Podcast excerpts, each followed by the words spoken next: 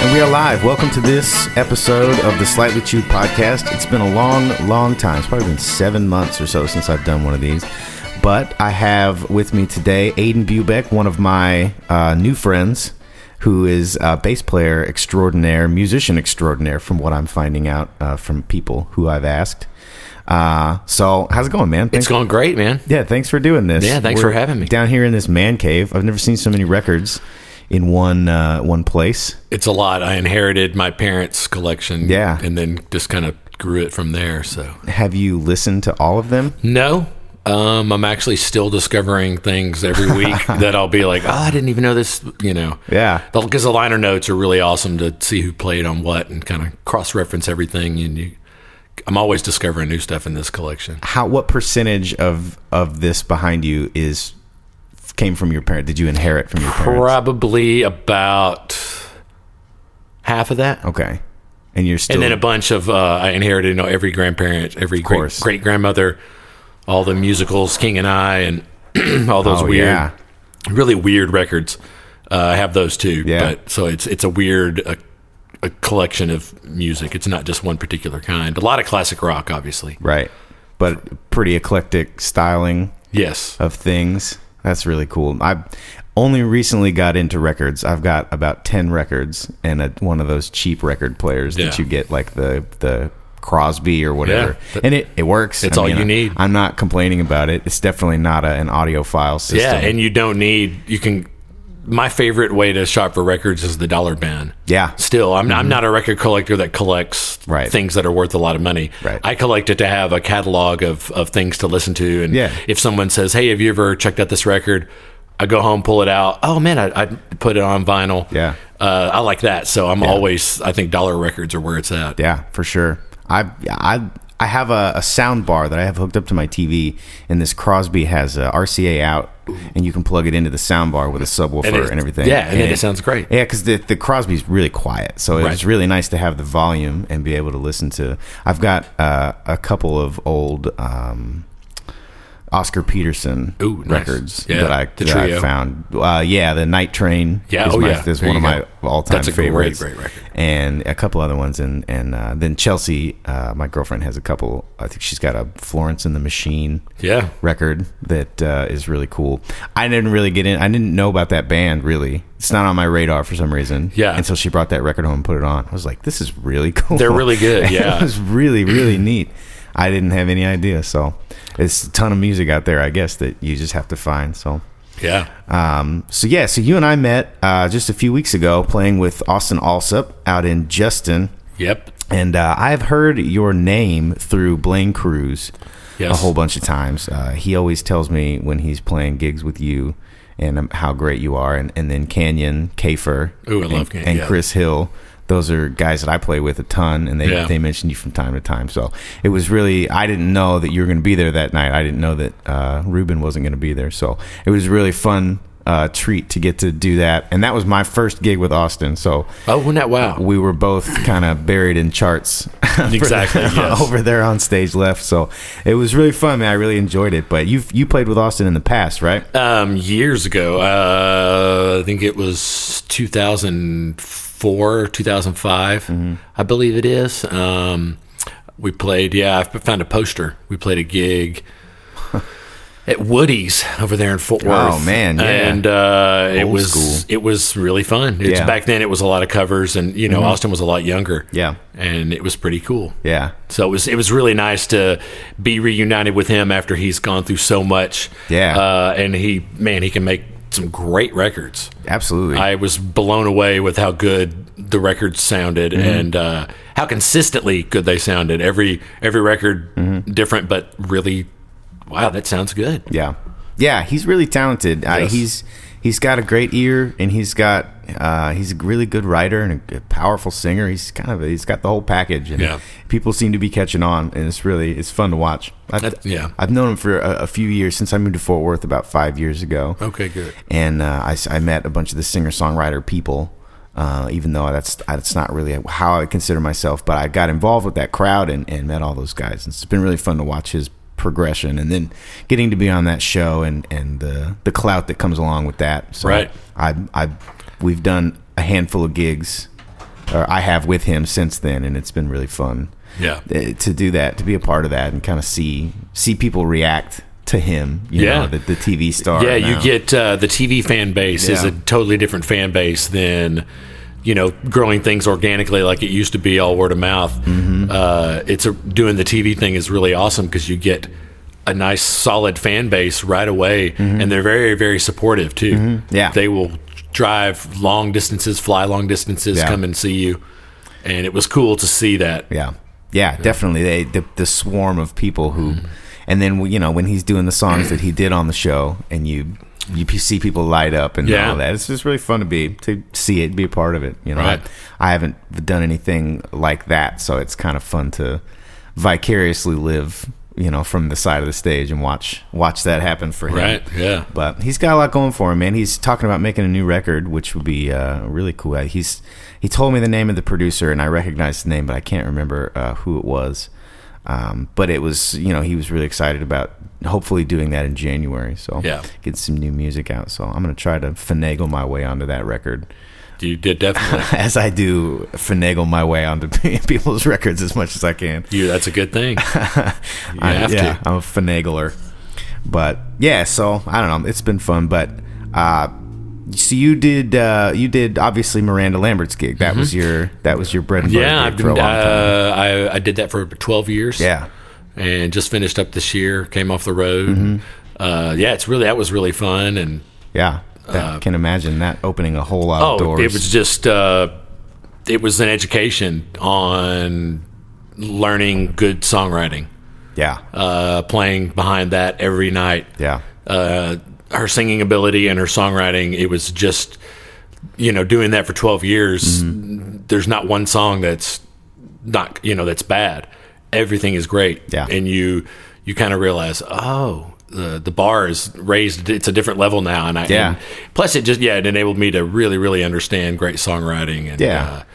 uh, and the machine. yeah, oh yeah, and the, Behind ma- all and of the it. machine behind it, which is crazy Yeah, um, the bigger the bigger the production the less it has to do about music Sure. if that makes sense absolutely. uh, that was my learning of that uh, and not in a bad way No. it's just you have to work in uh, there's th- there's there's a lot of things that are that stay rigid because of production things videos Mm-hmm. and and uh, lights and things where they're they need to be and it has to be that because you're playing such big stages and Right. such big rooms uh, it's not like playing your local jazz club where oh we can just do whatever and see what feels good Right. uh, it's it's different but that yeah it's really fun to to witness that and see how many people it takes Yeah. to keep that machine going Yeah. Yeah. What I've I think realized on a much smaller level because I've never been to the to that level, but what I've realized uh, once you get above the the local bar band scene, uh, it becomes like you just said, eh, less about the music itself and more about the the show and the entertainment value of what you're Yes. getting. Obviously, the music is important because that's It the, is, the yes. main reason people Yes. are there. So the music has to be good, Right. But at that point, it's got to be visually entertaining and Right. it's overall, you know, you have to and that's what you have to that was that was kind of what i learned uh playing with miranda was that uh in the beginning you know you start out and you're playing the same 20 songs for over a year uh, and i came from what your same thing you were doing doing around here playing different gigs every night different songs different styles of music Yeah. uh, and then all of a sudden i'm thinking what do i oh no, what do I concentrate on? You know, and I kind of stagnated and Yeah. didn't know what to do. Like, wh- wh- how can I be motivated to practice and and Sure. keep myself mentally stimulated, musically stimulated? And then it was it came time to realize, okay, well, I have to look at this big picture. I have to worry about right. how do I get the best sound I can get on stage? Right. How do I send the best bass signal to front of house and monitors? Right. How do I visually look the best for a c- crowd of 50,000 people? Yeah. You really start thinking. And so that was what you work on and you learn. Right. Um, yeah. And, and, and they're just as important as the, the, what the, the hard part of it is you have to keep the music at a high level. Right. So you kind of have to automatically make that happen and then Right. consciously think of other things. Right. So you, you're not really putting them ab- at above the music. You have to really just make sure that that okay, it's there. Right. and uh, and then work on the things visually and Yeah. technically and all those all the, that Yeah. stuff. I think that gets lost on a lot of people on on a more of a regional level, Mm-hmm. uh, because I, I th- people like like me have come up as a front man, and I've tried my hardest to be known as a good band and a good musician. And you get to a certain point where the people who are coming out to see you already know that. But you have to keep giving those people a reason to come back again. Right. And that's where that starts to fall in. And I see a lot of bands uh, that have celebrated regional success, uh, you know, touring uh, within 500 miles kind Yeah. of thing, selling selling a reasonable amount of tickets. Uh, I see a lot of those bands kind of resting on the laurels of, okay, here we are. Now let's play this music really well, but the show kind of falls flat, and people stop. Right. People will uh, stop coming to a point. Yeah, you have to. Uh, Maybe they've seen it two or three times, Right. And it's the same thing. Yes, And uh, that they're is not- that's a very big problem with a lot of people. I, I can think of people immediately when you said that ca- come to mind. Yeah. and uh, it can be. Yeah, you have to figure out how to keep it stimulating. And, Yeah. and it almost feels hokey to a point that you have to that you have to do you know uh, that thing but you have Yeah. i think you have to you have to separate i think once you get to a certain point of success you have to separate the art from the from the business and the machine and the and the the idea of of keeping people just entertained overall people who Right. are not musicians i'm i'm a lifelong musician mul- multiple instrumental musician Right. so I'm 100% concerned with my guitar tone and my technical ability, and I'm going to play a really cool solo, or I'm going to play this chord phrase instead of this one. Right. Yeah, And I'm so concerned about that. But it's 98% of the general population doesn't know anything about music. exactly. And there's Uh, nothing wrong with that no, there isn't. but you have to somehow what di- if I play this chord phrase of a major seven chord versus this chord phrase, those people don't know that and they don't Right. care. It doesn't matter to them. Right. And so when I get super bogged down by that, I think that and and the bands that, that get bogged down by that kind of stuff, once you reach a certain level of success, you have to you have to separate the two. You have to satisfy yourself artistically Right. and then go out and satisfy the crowd. I think that gets lost on a whole lot of people. And It I can is. imagine on the stage that you were on that there was a lot of people maybe telling you wear this, don't wear that. Y- you know, do it, this, don't it do that. actually, uh, for the most part, was very organic. Yeah. Um, uh, there were times, you know, when we would have, meet with people that would, hey, we're going to get you these clothes, or, Mm-hmm. um, and, but it was always of our choice. It wasn't like Right. you're wearing this. It was like, oh, what kind of stuff do you like? And Okay. so you could pick out. But everything else, it was very organic. Happened. Uh, a lot of people. A lot of people think that they think, oh, it's it's a big gig, so you have to do what management says, and it's all Right. everything is done by management, and it wasn't. It Yeah. was just we were young, Yeah. on the road a lot, and just out there in our in a circus, Yeah. for you know doing it, and yeah, it, it was it was kind of cool that it did happen organically. Uh, I when I for a period of five years when I played with her, I had a a mohawk, Yeah. a real big mohawk, and a lot of people thought that was like in a contract that I had to have that, and it was thought by management. And I was like, no. I said honestly, it was it was totally. There was a monitor engineer fr- from Keith Urban who we were, that we were on tour with, and he shaved in a mohawk one night and uh, challenged me. and I had like a, I mean, I had bu- buzzed ha- buzzed Yeah. haircut, so I just shaved in a little bitty mohawk, and then uh, it just started growing. And Miranda's like, "Hey, I like that. Keep that." Yeah. And, and it, all of a sudden, it was it was too big, and it was like, "Oh no!" But it, you know, it was a good thing for uh, icebreaker uh, and being memorable For sure. Yeah. it, it turned out uh, it turned out to be an interesting turned out to be an interesting social commentary to yeah. to interact with people yeah.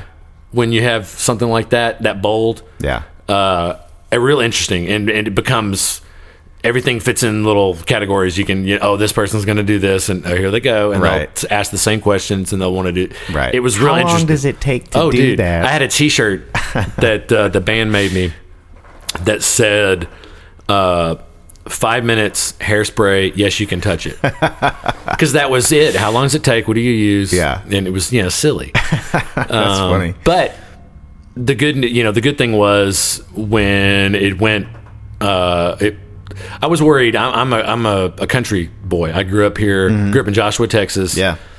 Uh, I grew up in Godley, Texas, when I was real, real young on on the dairy farms, Mm-hmm. listening to country music. You know, when I was a little kid. So when we got to tour with all these people, I was very self conscious of having this giant hairdo. Yeah. and we're here. We are out there opening for George Strait, and I like I, I really want to talk to him you know, not, and not in a fan way, but just as a person, and Yeah. and he's not going to want to talk to me with this haircut, Right. Um, but uh, luckily, we we had some interaction, and and and he loved it. Yeah. thought it was great. Yeah. and you know, it was it was really neat. So when it finally went away, uh, it was nice to be known also as a ba- the, a bass player instead of the guy with the crazy mohawk. Yeah, I can imagine. Did, That- it ever, did it ever have its own Twitter page or anything like that? Did anyone? it, it was talked about. We had uh, People do that. There's actually stuffs on YouTube. Uh, Martha Mohawk.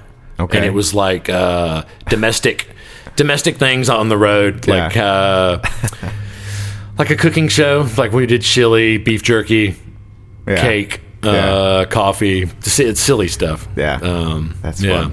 But it, but when I got rid of it, this was the big thing that eye opening thing was uh, Kix Brooks told me I, j- I literally just shaved it off, did some shows, and after we were done, Kix walked up and he said, "Man." I I never realized how good of a bass player you were because I was always so fixated on visually what it looked like Yeah. and it, and I was like, oh, wow, okay, Yeah. And it was really eye opening. Like, okay, now I need to focus on this. Yeah. uh, That's uh, that's You a know. very pointed statement. yeah. To it, make it, he uh, that's that becomes your identity for so long. he he he can make really awesome thing, awesome statements. Uh, I've gotten to you know be around him a lot, and it's been fun. And he he always says things that make you think, and Yeah. you you hang on to yeah. That's really cool.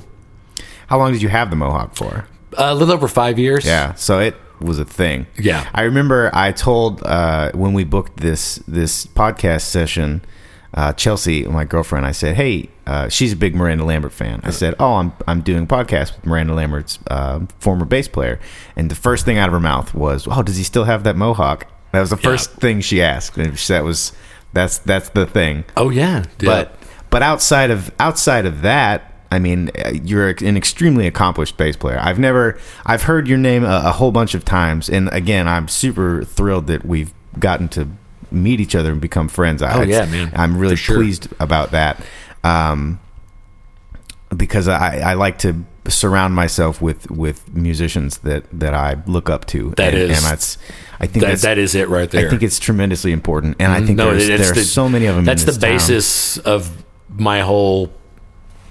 Uh, oh, sorry. Basis of everything that I've tried to to do with my career. Yeah. it's exactly what you're saying. yeah i think it's tremendously important for for your own personal growth Yeah. you know I, and so uh, i've i've known of bertha coolidge Yes. the band for a long time and it didn't occur to me that you were uh, the bass player for Bertha Coolidge because we had never met and I didn't know who you were or I knew who Right. you were but we didn't know each Yeah, yeah, other yeah. until we had that conversation a couple weeks ago. And then since then, I've been putting it in my head the amount of times that I've seen Bertha Coolidge at SCAT, you know, randomly. Right, yeah. And then I'm going, oh, okay, this is okay. So tell me about that because I'm a huge fan Yeah, of that um, project. In the late '90s, um, there was a downtown uh, in downtown Fort Worth. There was a bar called the Black Dog downstairs.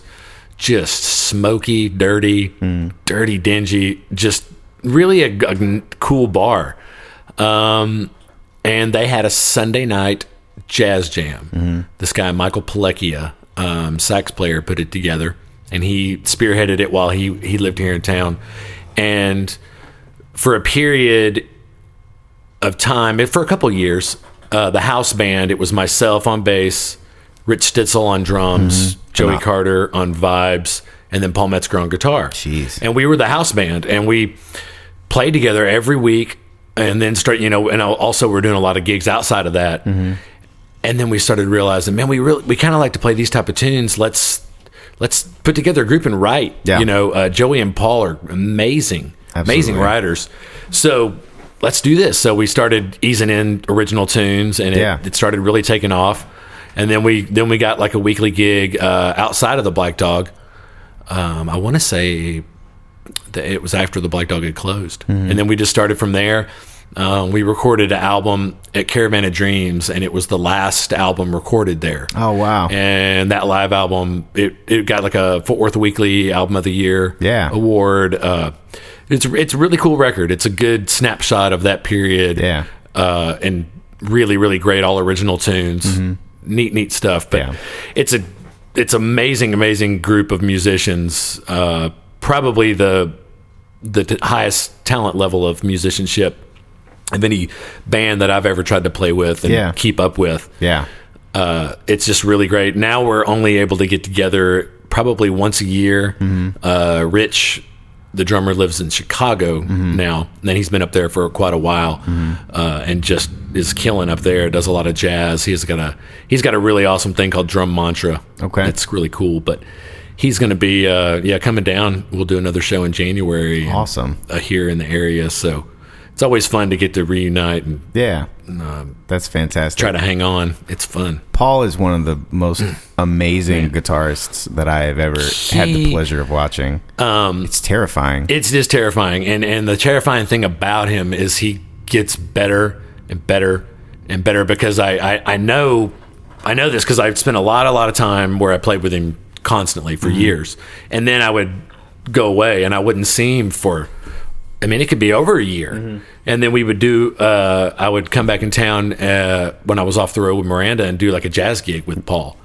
So I hadn't heard him in a year, and Yeah. it would just floor me the things he would do Yeah. uh, even up until recently he he started doing uh, the band holy moly Uh-huh. uh were doing primus tribute night Uh-huh. Yeah. and with the band holy moly and they needed a shred electric player so they got paul yeah.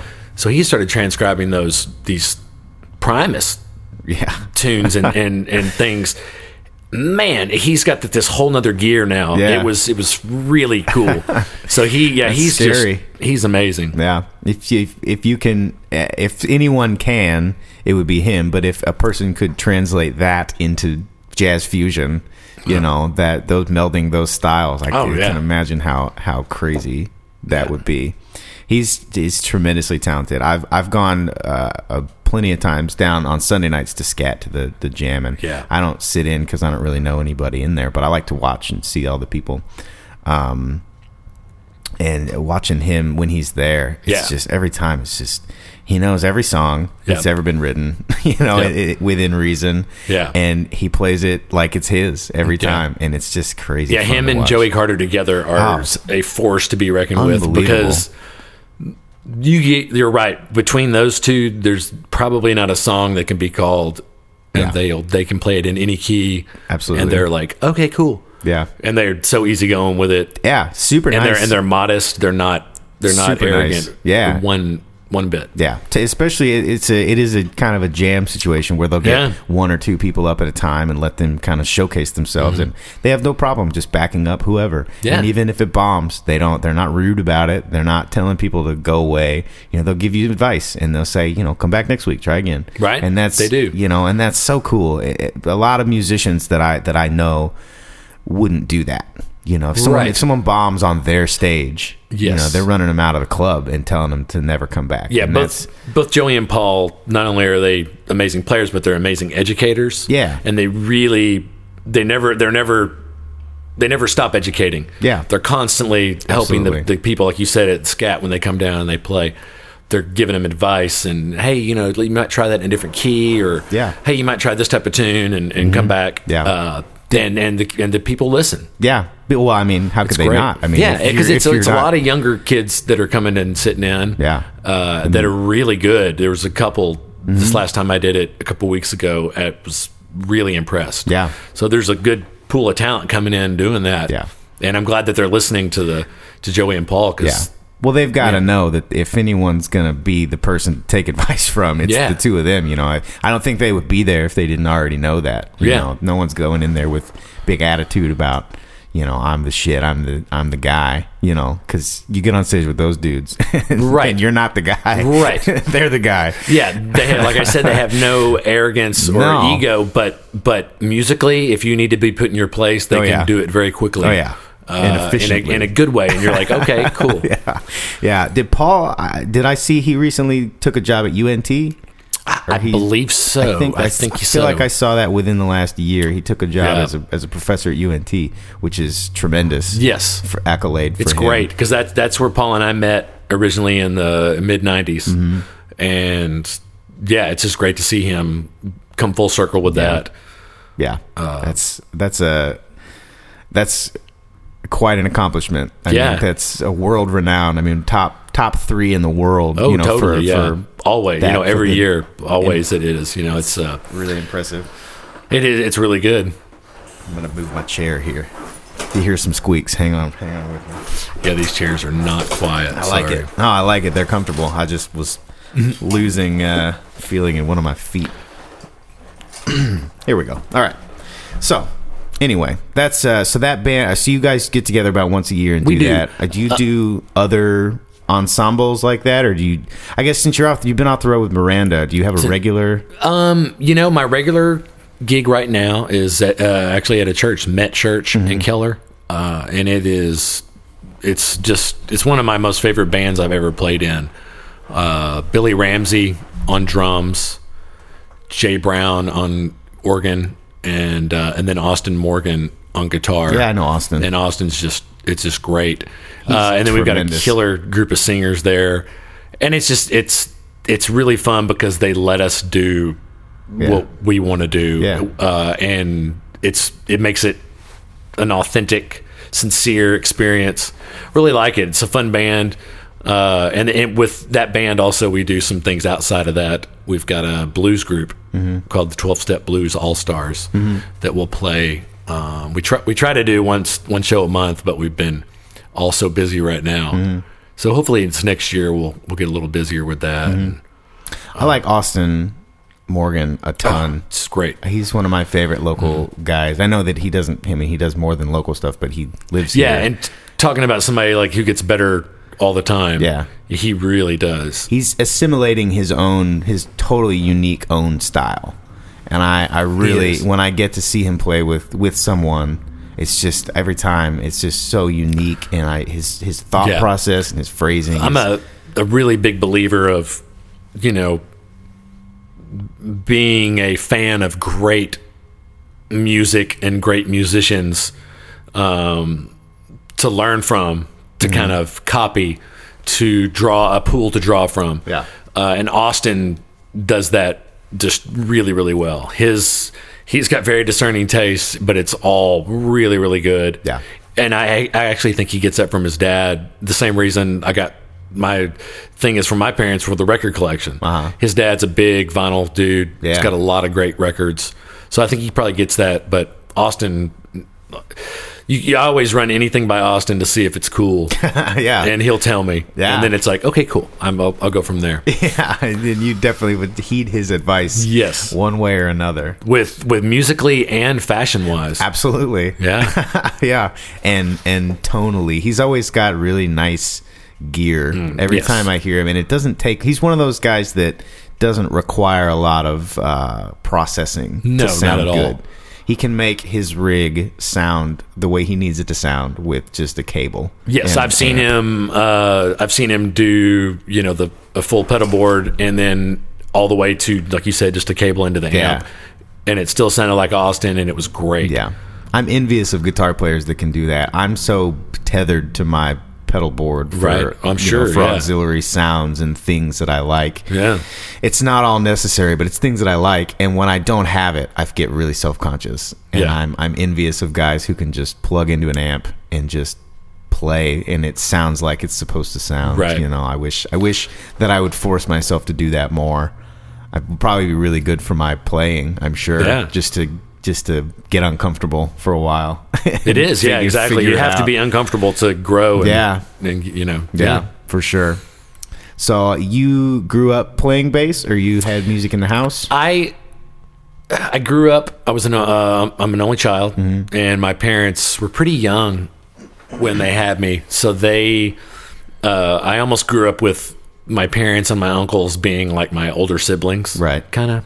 And so I I grew up in a bubble, very much so, uh, uh, sheltered from the music in the 80s Right. uh, most people of my era that's their that's what they grew up on i i didn't really get into that stuff until late late 80s and then uh, and then i went into my jazzbo phase in the 90s so i i to me music was was the 60s Yeah. 70s and it stopped there and that was i had this i had this record collection of hundreds and hundreds of records and i would just find this and listen and that kind of inspired me uh, and there was a garage band of some of some local uh, some neighbors that played and uh, man i wanted to play so wanted to play drums and my parents would not let me but i started on trombone Okay. uh, in sixth grade and did that and loved Tron. I was a band nerd, like Yeah. 100% way into it. Did it all through college. Um, when I got to high school, I was playing trombone and I was playing a little bit of electric guitar. And uh, they needed a bass player in the jazz band, so the director thought, okay, he can read bass clef. He can. He's got the physical thing of the guitar down. This will be perfect Yeah. Marry the two. he showed me where B flat and F was, and I said, "Go for it." And I was like, "Okay," and I just started doing it. And then, uh, then I realized too there was a girl that I really liked, and her favorite person was the bass player for Duran Duran, John Taylor. Uh-huh. So I thought, dude, if I played bass, yeah. I could get this girl. So I just dove into it, playing Clap. trombone and bass. And then, and when I got to college, um, it was it was very apparent that there was no gigs on trombone, and I was working all the time on bass. So I, I decided, okay, let's let's make the shift. Yeah. So I gave the trombone up. Um, what I, I still have it out because I can see that. it's fun to play lip slurs and scales, and I Sure. don't know. Um, but I went on to bass with that, and then started started really heavy heavy into uh, you know doing jazz stuff and started playing upright. yeah. in college. That was yeah. I went to. Uh, I actually started at UTA f- my freshman year, and that was where I met Joey Carter. He was finishing his his degree, and I was starting. Uh, They have a great program. Oh, they over had a, there. have a great program. I was I was doing trombone there with Andy Russell, and that was that was an amazing thing. And then I was playing doing bass lessons with Ed Garcia, who is amazing. Mm-hmm. And it was really a great learning time. Yeah. great musicians to be around. Then I started playing in a band called Tropics, which Mm-hmm. actually we have a reunion coming up. It it'll be we haven't played together in almost twenty five years Oh wow. um, it was a smooth jazz band Yeah. in the in the early '90s, and it was myself on bass. I was, I think I was 19, and it was Tom Burchill on guitar, Yeah. Rene Ozuna on sax, Oh, yeah. and Drew Reese on drums, and that was just like you said. Always try to surround yourself with musicians better than you, and it was Absolutely. like. Okay, the, I man, I was trying so hard to keep up with these guys, which was the ma- amazing. Yeah. But the cool thing was Tom was the director at Weatherford College, Mm-hmm. and this that this was the move to me that is the most essential in my career. Mm-hmm. Was Tom was like, man, come out here. I'll teach you how to play upright, teach you Yeah. how to play jazz, and I thought, let's do this. So I went from UTA to Weatherford. Mm-hmm. I went out there for two years, and that was that was a uh, probably the period that I learned the most musically Yeah.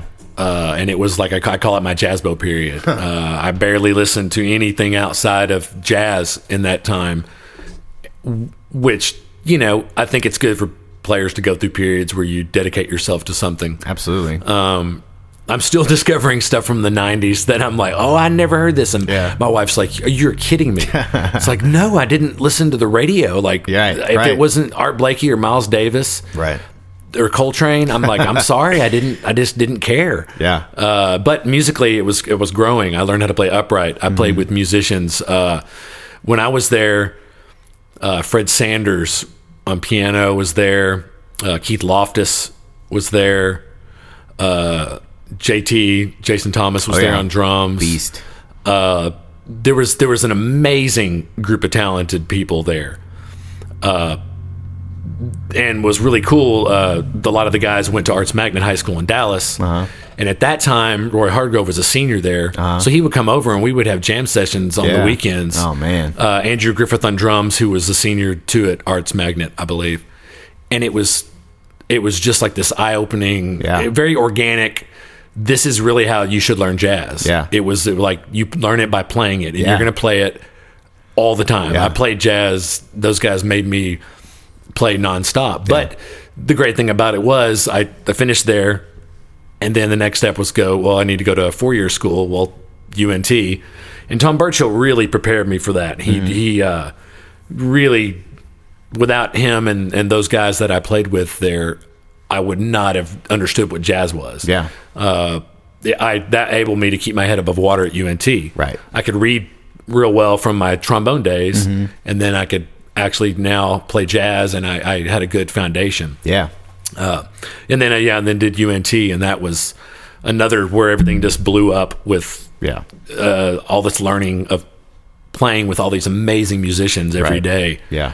Just ridiculous musicians that you knew. Okay, this person's going to be Yeah. really special, and then they do. Yeah. And there's there's just countless stories of guys that I went to school with at UNT that Yeah. it's amazing This- uh, in in the every 90s. style of music. Yeah. every style of music. Uh, that's what was cool about it too. Yeah. A lot of tremendous UNT laureates, not necessarily graduates, coming out of Mm-hmm. Right. uh, of of UNT man in the nineties. Like uh, Carlock, Keith Carlock. Carlock was was finishing up when I got there, Man, and that was he's you know he one of my all time favorite drummers. he would he would always be the one excuse me he would always be the one that would play uh, for the recitals li- or for the uh, uh, clinics when artists would come in Uh-huh. Right. it would be like lenny stern and it would be lenny stern with keith carlock and then they would have john button on bass Right. who plays with the who right now Right.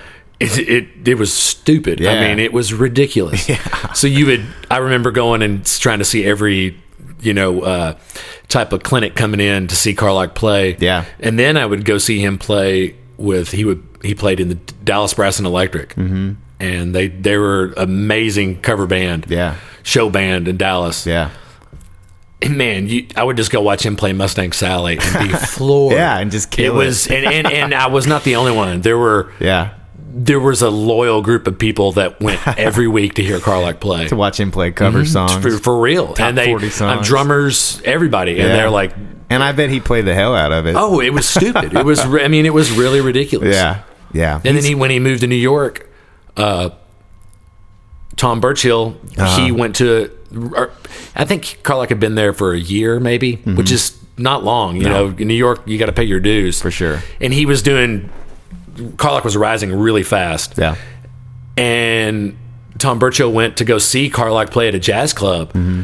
and all of a sudden Schofield sits next to Car- uh, to Tom, and they start talking. Yeah. and Schofield said, "He goes, man, I've never seen anyone rise quicker in the New York scene ever." He's like, "This is unbelievable." Quicker than Carlock. yeah, he's like, "This this guy's gonna go like Yeah. really far," and And he did. he, he is. He's What he's the is He on? man. He's on what? Steely Dan, John Mayer. Uh, what's the other? He's, he was doing Toto, He's doing, he was the, doing- the police, Yeah, it's it's amazing. or I guess not Sting. the police, just Sting. Yeah, Yeah, he did Sting for a long, maybe three years, maybe Yeah. or two, two, I three mean, years. That's, I mean, it doesn't get any bigger than that. No, and That's- he's he's such a great player and a great dude, and Absolutely. just That's so It's- cool. He's one of my all-time favorites. I I always Mm. circle back around to him. There's a collection of videos of him and Oz Noy and Will Lee Yeah. playing in New York on, Yeah. on YouTube. There's a concert that somebody broke up into a bunch of individual songs. I, I could do a whole podcast on Will Lee if And you want. a man. man, I yeah, he's Yeah. he's Unbelievable. the- one of the most amazing people in the whole wide world. Yeah, I I- just have you gotten to Oh work yeah, with him? very. I we he he's kind of maybe he's a mentor really. Yeah, that's incredible. Um, but that group, yeah, that is an amazing thing. But Will, uh, long story short, I wrote him a letter when I was in high school. Yeah. Um, when he was on Letterman, and and, Yeah. uh, and actually, there's a little picture right there on that amp. Oh. The little picture, it's him. yeah. I had it on my amp, and I played. I played trombone in the Fourth Youth Jazz Band. Uh-huh. We got to go play Carnegie Hall. So I sent him my phone number, sent an invite, said, "Hey, I would love to have you come to the show." Yeah. So he called me at my house. uh, Really? and we talked. You know, this is like 1989. Wow. And I was like, okay. So uh, came to the show, and he was the ni- I mean, just unbelievable. You Yeah. know, and I'm like, oh my gosh. So we became good friends, Yeah. and That's the- incredible. My dad's side of the family was from New Jersey, Mm-hmm. so we would go there at, a lot of times once a year. So I would go into the city and stay with him at his house, and Mm-hmm. Oh, he wow. would take me to Letterman, take me to sessions. That's incredible. So just he's amazing, and then finally getting to play Letterman, you know, come full circle and get Right. to play Letterman and see him, Yeah. and him to be so complimentary, and Yeah. you know, he uh, yeah, he's just amazing, and wow. he he maybe him and Michael Rhodes are the two like they're they're they're the best some of the best bass players that have, have ever been. Sure. Mm-hmm. But until you see them live, you don't get the full thing Right. when you see Will Lee live, it, it's an experience. Yeah. I mean, it Wow. it'll change your. I mean, it's just this energy. Yeah. and he dances, and it's it's He's a big personality It's on not- stage. corny it, at one bit. It's it's Right. just unbelievable. Yeah. and you you have goosebumps from the second it starts, and, and then it could be playing what, whatever tune. Yeah. but like you you're talking about the Osnoy trio with that. Oh, Yeah. it's so good. Oh, Carlock and Will Lee just they yeah. Oh, lock in together so hard. yeah. And Osnoy is tremendous. I love what listening to him. He came to to Oh, he's so- Denton to Dan Silverleaf a couple of years ago. Ooh, I remembered. when he- Uh, and this was, I think, uh, this was Steve Pruitt played the drums with him. He just picked Yep. up a band in, in town. Steve Pruitt, Love Steve. Before he moved, uh, also just meteoric rise to popularity. Steve, yeah, they, I mean, well deserved. That guy Yeah, is an he's- unbelievable yeah, he's drummer. really he's a monster. yeah, but uh, they it was him and uh, I don't remember who played bass off the top of my head. Was it Jeff Plant? Oh, Maybe. Uh, yes, it was Yeah. Jeff Plant. Yeah, super cool. Yeah. and just nailed it like they'd been playing with him for years. I Yeah, mean, they the- just I- killed it. I don't even think they rehearsed. Oh, I'm sure. Yeah, they're just- those. That's a really good group. Just made charts and I love Oz. Uh, I've been fortunate to see him a bunch over the years to see kind of how he's Mm-hmm. grown because it and it's amazing. But uh, the way that he uses loops in his pedal board. The last Mm-hmm. Yeah. time that I saw him was in Nashville, and and it was uh, it was just so amazing because he would he'd be playing and he'd make a loop but you wouldn't know he and it would be like an ambient chord Right. loop or something and Right. you wouldn't you wouldn't know right. and then he'd just be playing and then all of a sudden when he'd go to a, the part of a solo where it needed a pick me up the the loop would come in accompanying him Right. and it, and it was just a really cool way very organic Yeah. uh, and really really masterful i Yeah. thought That's incredible. i just think he's Yeah. yeah. he's he's so so good Yeah. He well he approaches it from a totally different different standpoint uh, Yeah. because of his background. And I, I think it's it's super unique because of that. He's got Right. all these Eastern influences Yes. in his playing, and these these crazy scales and crazy Yeah. ideas that he. I mean, it's in his blood, and it's- it's natural for him. He, Yeah. melds that in so flawlessly with mm, you know modern and and and old school style jazz that he's kind of just putting it all together. And Right. it's super unique because of that, and and it's raw, super raw. You know his tones. He was playing an old basement for a long time, and it was just this natural, nasty, raw Yeah. Fender. and that's not Strat something you would tone. imagine from a fusion dude, No, it was like which a it I was like a love that. blues player, like a Yeah. like a the tone of like a blues player playing just dirty jazz fusion, and I really like it. He's a two rock artist now, which Oh, yeah. is I'm also a two rock artist. Oh, yeah, yeah, yeah. It was cool to get to to see to him do that, but he's obviously a lot cooler and more popular than I am, so it doesn't really matter that I'm a two rock artist. No, but that I amp can- sounds good. But I can say that. or Yeah. on John Mayer is a two rock artist. I can say that too. But uh, anyway, yeah, it's he's tremendous, man. And and guys like Schofield does that too. The looping thing. yes He'll loop a little phrase and then he'll turn it on in reverse and do all this crazy stuff. It's really fun to watch Yeah. him do that. He's my one of my. He and Robin Ford are my two favorite guitar players. I love Schofield. Schofield was one of the big inspirations for Bertha Coolidge yeah, because we started playing uh, the was it, is it the Groove Relation record? yeah, Uh, just that came out and Dennis Irwin on bass. I was just, we were like, oh yeah, Yeah. So we were playing uh, the song "Cool," Groove Relation, Everybody's Party. Mm-hmm. We those were kind of songs became standards at the Black Dog. Yeah. and that was when we were like, dude, this is I dig this kind of funky, Yeah. you know, type of deal. Uh, and we weren't listening to a lot of the newer groups like Medeski, Martin, and Wood. Th- people that we probably should have been listening to. Sure. But we were like, we just kind of let it happen organically and, Yeah. and and what we liked and Yeah. let's do this. Don't and- force it. Yeah. Just let it be. Um. It, so that was yeah. I Medeski love- Martin and Wood is a band that I am very hot and cold on, and it's track by track. I'll listen to all of their records, I celebrate them, but I don't like all of the songs, and it's only because I I'm not formally music trained in any kind of way, and so my my knowledge of of jazz eh, comes from a, an R and B standpoint, Right. because I grew up on blues and Motown and R and B, and so my introduction to jazz was learning Stevie Wonder songs and looking at these chord charts, going, I don't know what any of these chords are. You know, as a high Right, school yeah. kid, you know, going, what what is this? You know, Yeah. and so f- having to go find a, a book and learn this chord, and then going, okay, well. Why, and then figuring out why, and that's that was my knowledge and studying of music. And so when I I never had my I never had like a bitches brew phase. When I listen to that, I respect it and I appreciate it. I, I just don't get it. Like I don't Right. I don't understand it because I don't have that the amount of training and understanding of that genre that it takes to come back around full circle. It's it's like not that for record did. everyone. Something like that. I, It's, I'll it- listen to it and appreciate it, but I get lost. I just it doesn't. It's very much like uh, stinky cheese from France, where you. It's like some people, the people that love it, love it. yeah, But the majority of people hate it. Yeah. And they, it sm- it stinks to them and they hate it. and that's, that's bitches brew. I mean, it's, Yeah. it's just, it's not for everybody, but I, it's, I don't hate it. I just Yeah. I get lost, and and I don't like like I, I consider myself reasonably accomplished as a musician, and I and un- in the point of from the point of understanding how things work, I can play jazz, I can play styles of music, and, and fit in and sound correct for the most part. And then I listen to that, and I just don't. I don't. I get so lost, Right. and I get so uncomfortable. I Mm-hmm. think it's just that. And so when I listened to Medeski Martin and Wood, when I first got into Medeski Martin and Wood, my introduction to them was a handful of songs that were like that because Right. they'll get weird on you real fast. And it took me mustering through that to get to the songs that I could that I could latch onto. And then through the years of of John Medeski and John Schofield playing together, Right. As much as they did, I came to really appreciate and go back and, and go back to the Medeski Martin and Wood stuff, and uh, and get it way more. But Ma- John Medeski is the greatest organ player it's great. that is alive right now So many great sounds. his and his it's really- tones, yeah. his organ tones are. I just I don't get it. I don't understand how he gets them, and how he he just understands that instrument so well, Mm. and it's so fun to watch. Uh, I saw Tedeschi Trucks band back in Ooh. August at Red Rocks.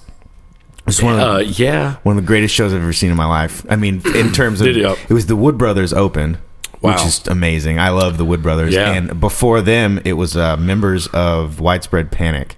It wasn't the band, but it was like a trio of, of Widespread Panic dudes, which was cool. I'm into that a little bit, but not. I didn't go crazy about Yeah. it. There were people wearing like tie dye. Oh, I'm sure they were- widespread yeah, they were shirts. I mean, way it- into it. yeah, that's a that's a, a culture that I don't will never understand. But uh, so it was a tremendous show from start to finish. But there was a two nighter of of those of that show, and the night before we went on Sunday, and on Saturday the night before we were there, John Medeski was playing, and I was so mad that we didn't get to go the night before because I had the Right. option to go Oh, to that yeah. show, and I picked the Sunday show because it was an earlier, like a matinee thing, and I was in town visiting my mom in Denver, and so I was like, okay, well, I'll hang out Saturday, and then we'll go in the afternoon, and it'll be fine. And then I found out that John Medeski played with him the night before, and I was so Oh. mad. I was so mad at myself. Uh, I would have, I would have enjoyed that. That would have been a tremendously, good show. Mm-hmm. uh, Kofi Burbridge, who plays with them, and uh, I saw t- uh, Derek Truck's band back probably eight years ago at the Granada. Yep. Mm-hmm. Gary Clark Jr. opened for him with JJ Johnson on drums. And then they all jammed at the end, and that was one of the one Oh, of yeah. the best shows I've ever seen at Granada Derek, for sure. Derek is, uh, is a very special person. Uh, and I, and I mean that, I mean like, That's in, in in humanity, everything. He's a very Absolutely. he's diff, he's different than than Yeah. ninety nine point nine percent of the people on this planet. Yeah. and he's man.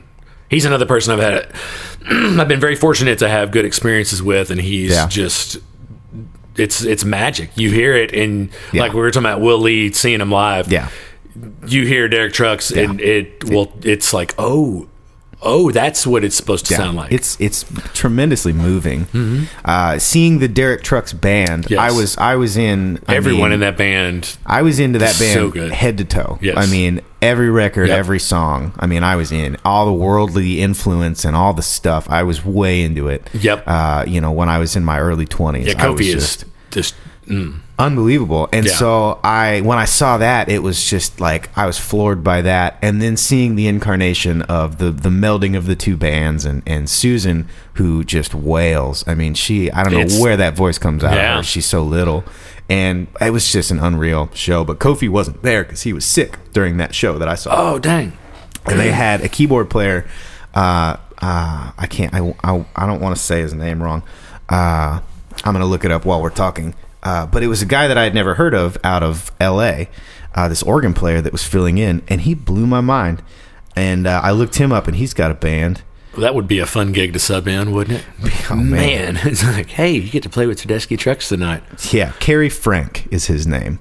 He's uh, an LA organ player, and he, I mean, he blew my mind. I, obviously, he's you've got to be really good to step into that Yeah, band as yeah. a sub, you know, to get that gig. And then I found out that this dude has his own band, and this is, I, I, I don't like social media. I hate it. I, Right. I, am an extremely reserved and private person. I don't like people to know where I am all the time.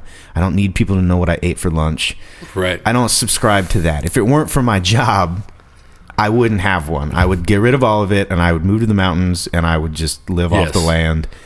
you know, that's Yep. how I would operate. no, I, I'm right there with you. but I say all of that to say that if it weren't for social media, I would never find out about guys like this. Oh, th- this day and age, like I always, like you sound like an old person, but it's like uh, when I was younger. But Yeah. it, it's the amount of information and how readily available it is. Is Yeah.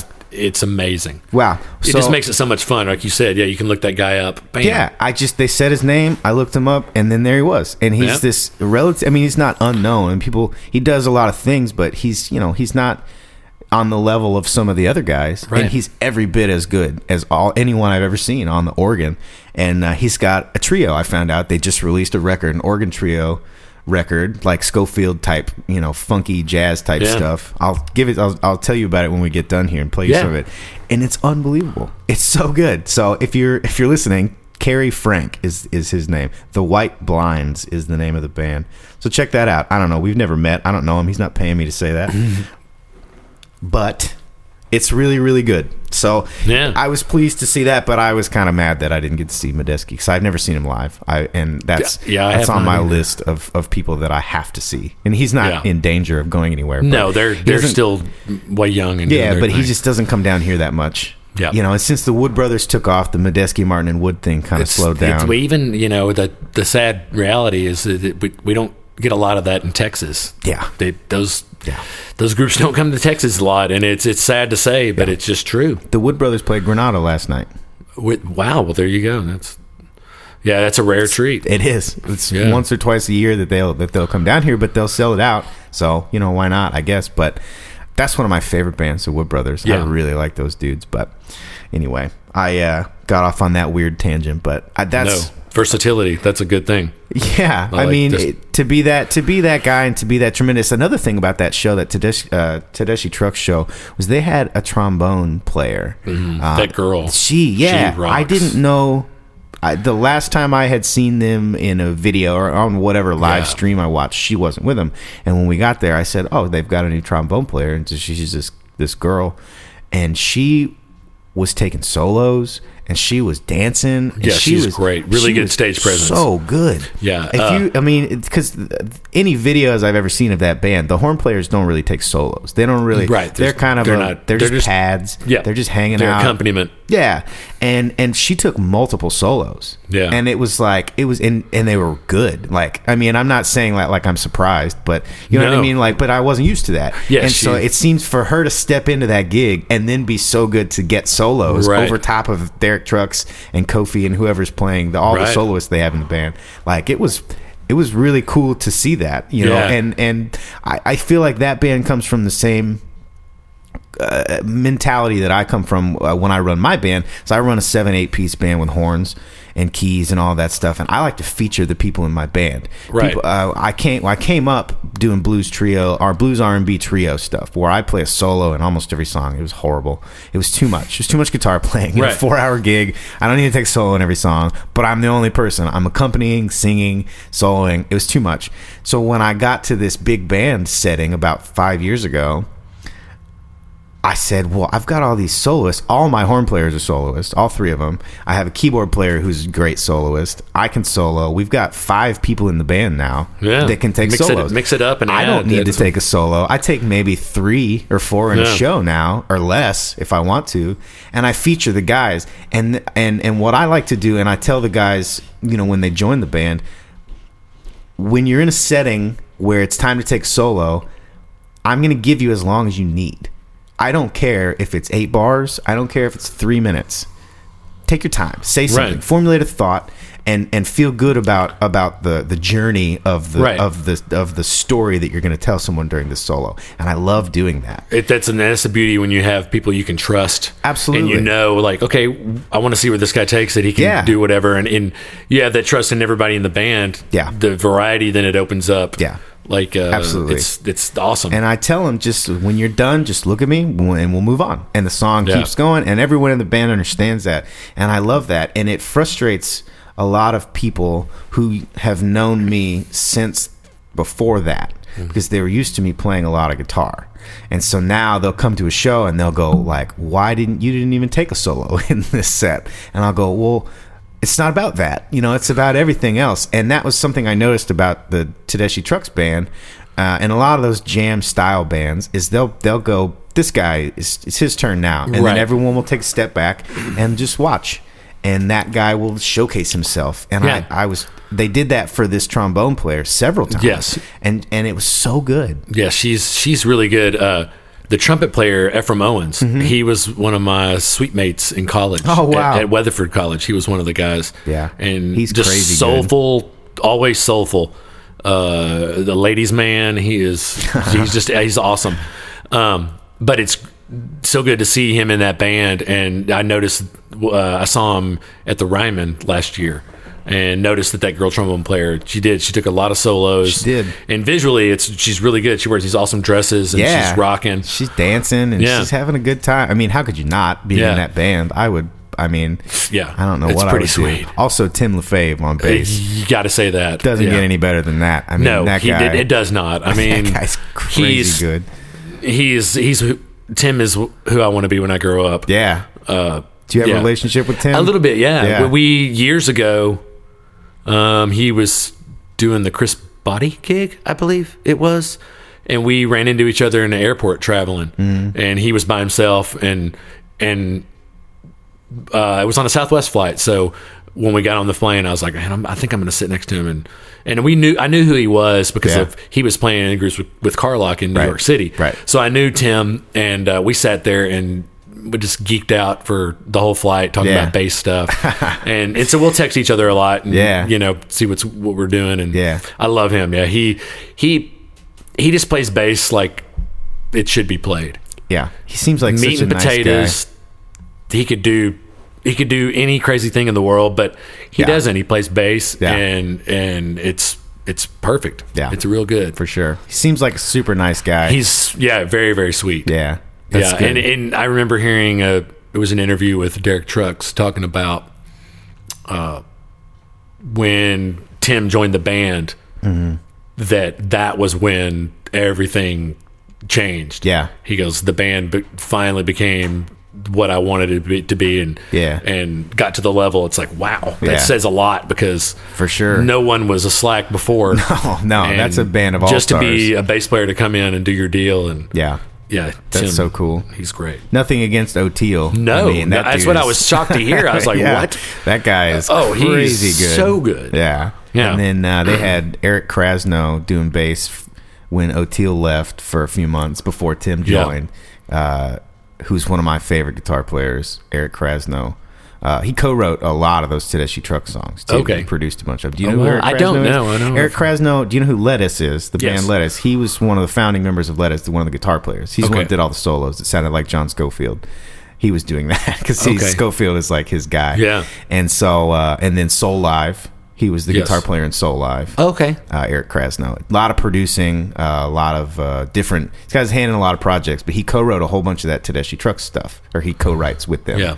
and collaborates with them. And so when O'Teal left, he played bass for a couple of tours, and then they got Tim LaFave.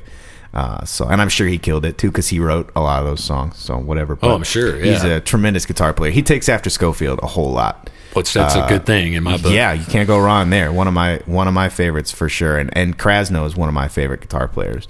Uh, but he's got a really good ear for for uh, soul, funk, R and B type stuff. Yeah. Eric does. Uh, he plays a lot of different styles. He's got a whole bunch of different incarnations of himself, which I really appreciate.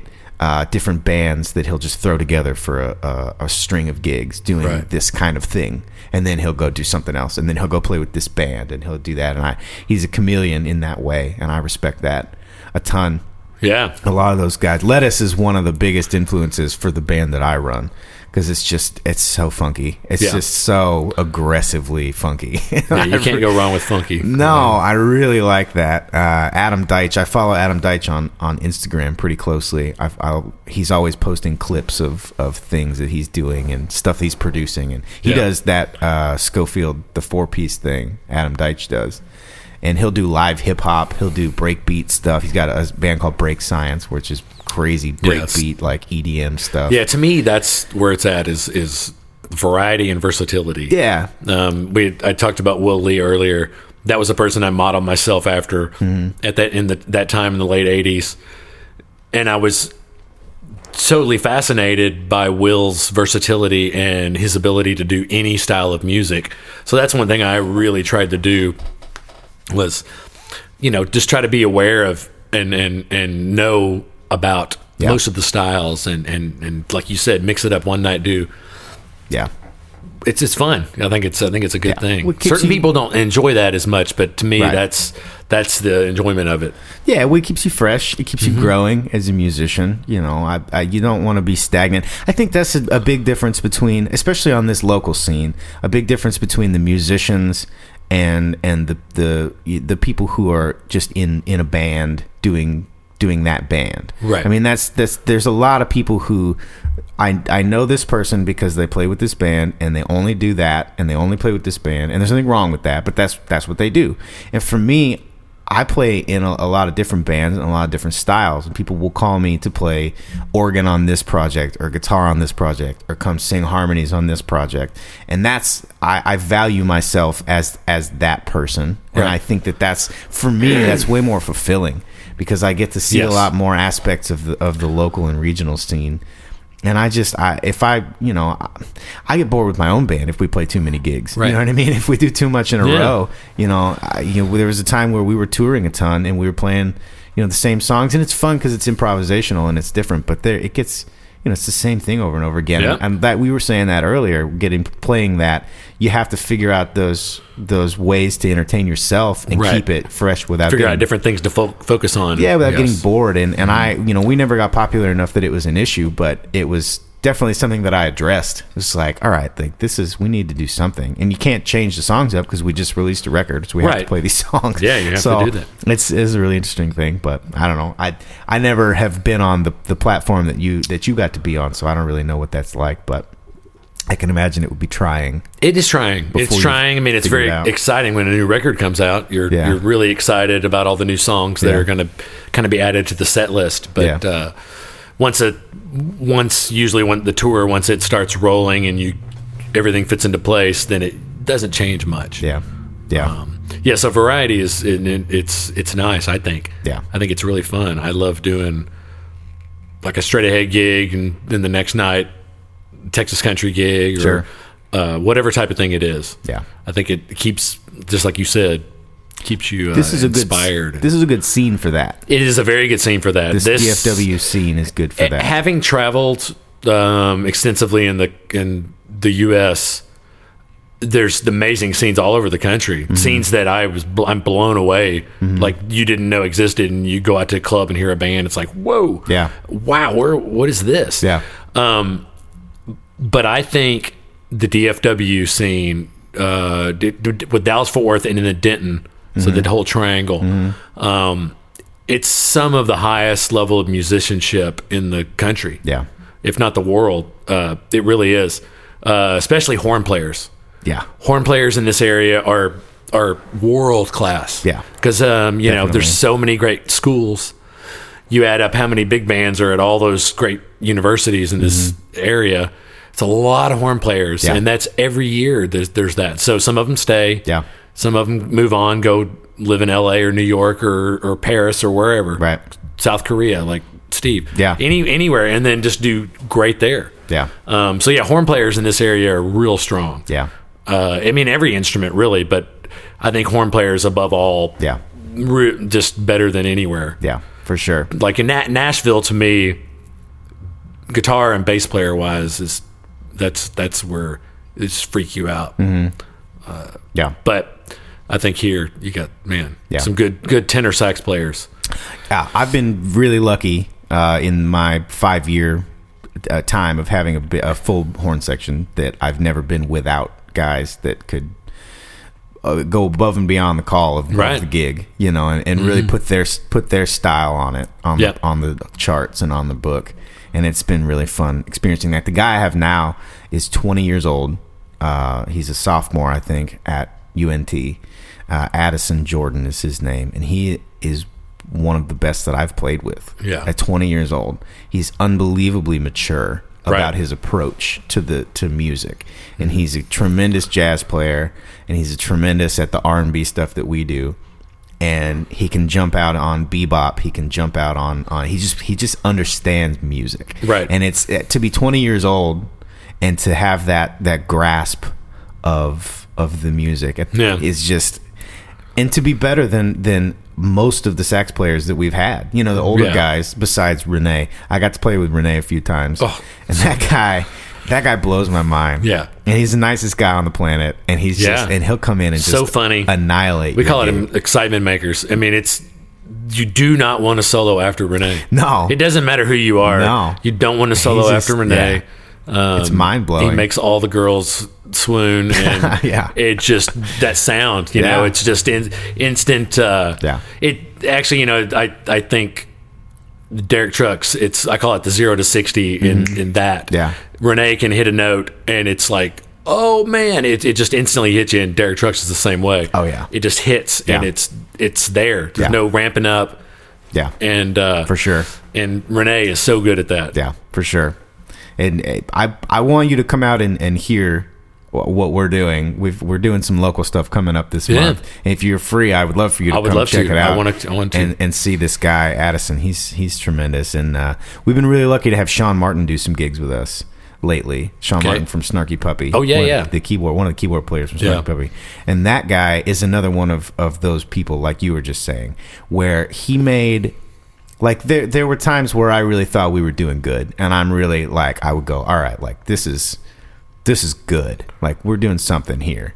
And then he steps on stage and then everything elevates two more levels because he's that good. Right. You Oh, know yeah. what I mean? Yeah, And there it- there are players that do that. Oh my You're god. right. Mm-hmm. And he's he's on he's on another planet, Sean is. And it's I've been so lucky to get to become f- musical friends with with him. And he sat in uh, the first time he sat in with us. So I was doing a residency here locally on Wednesday nights. We played to like 15 people without the horns, just a four piece, and we were just doing R and B stuff, standards, and and just jamming on stuff. And that dude, like, there was a time where I was just I was playing behind him. He was taking a solo, and you know, just take your time type of solo. And I caught myself like I had stopped playing.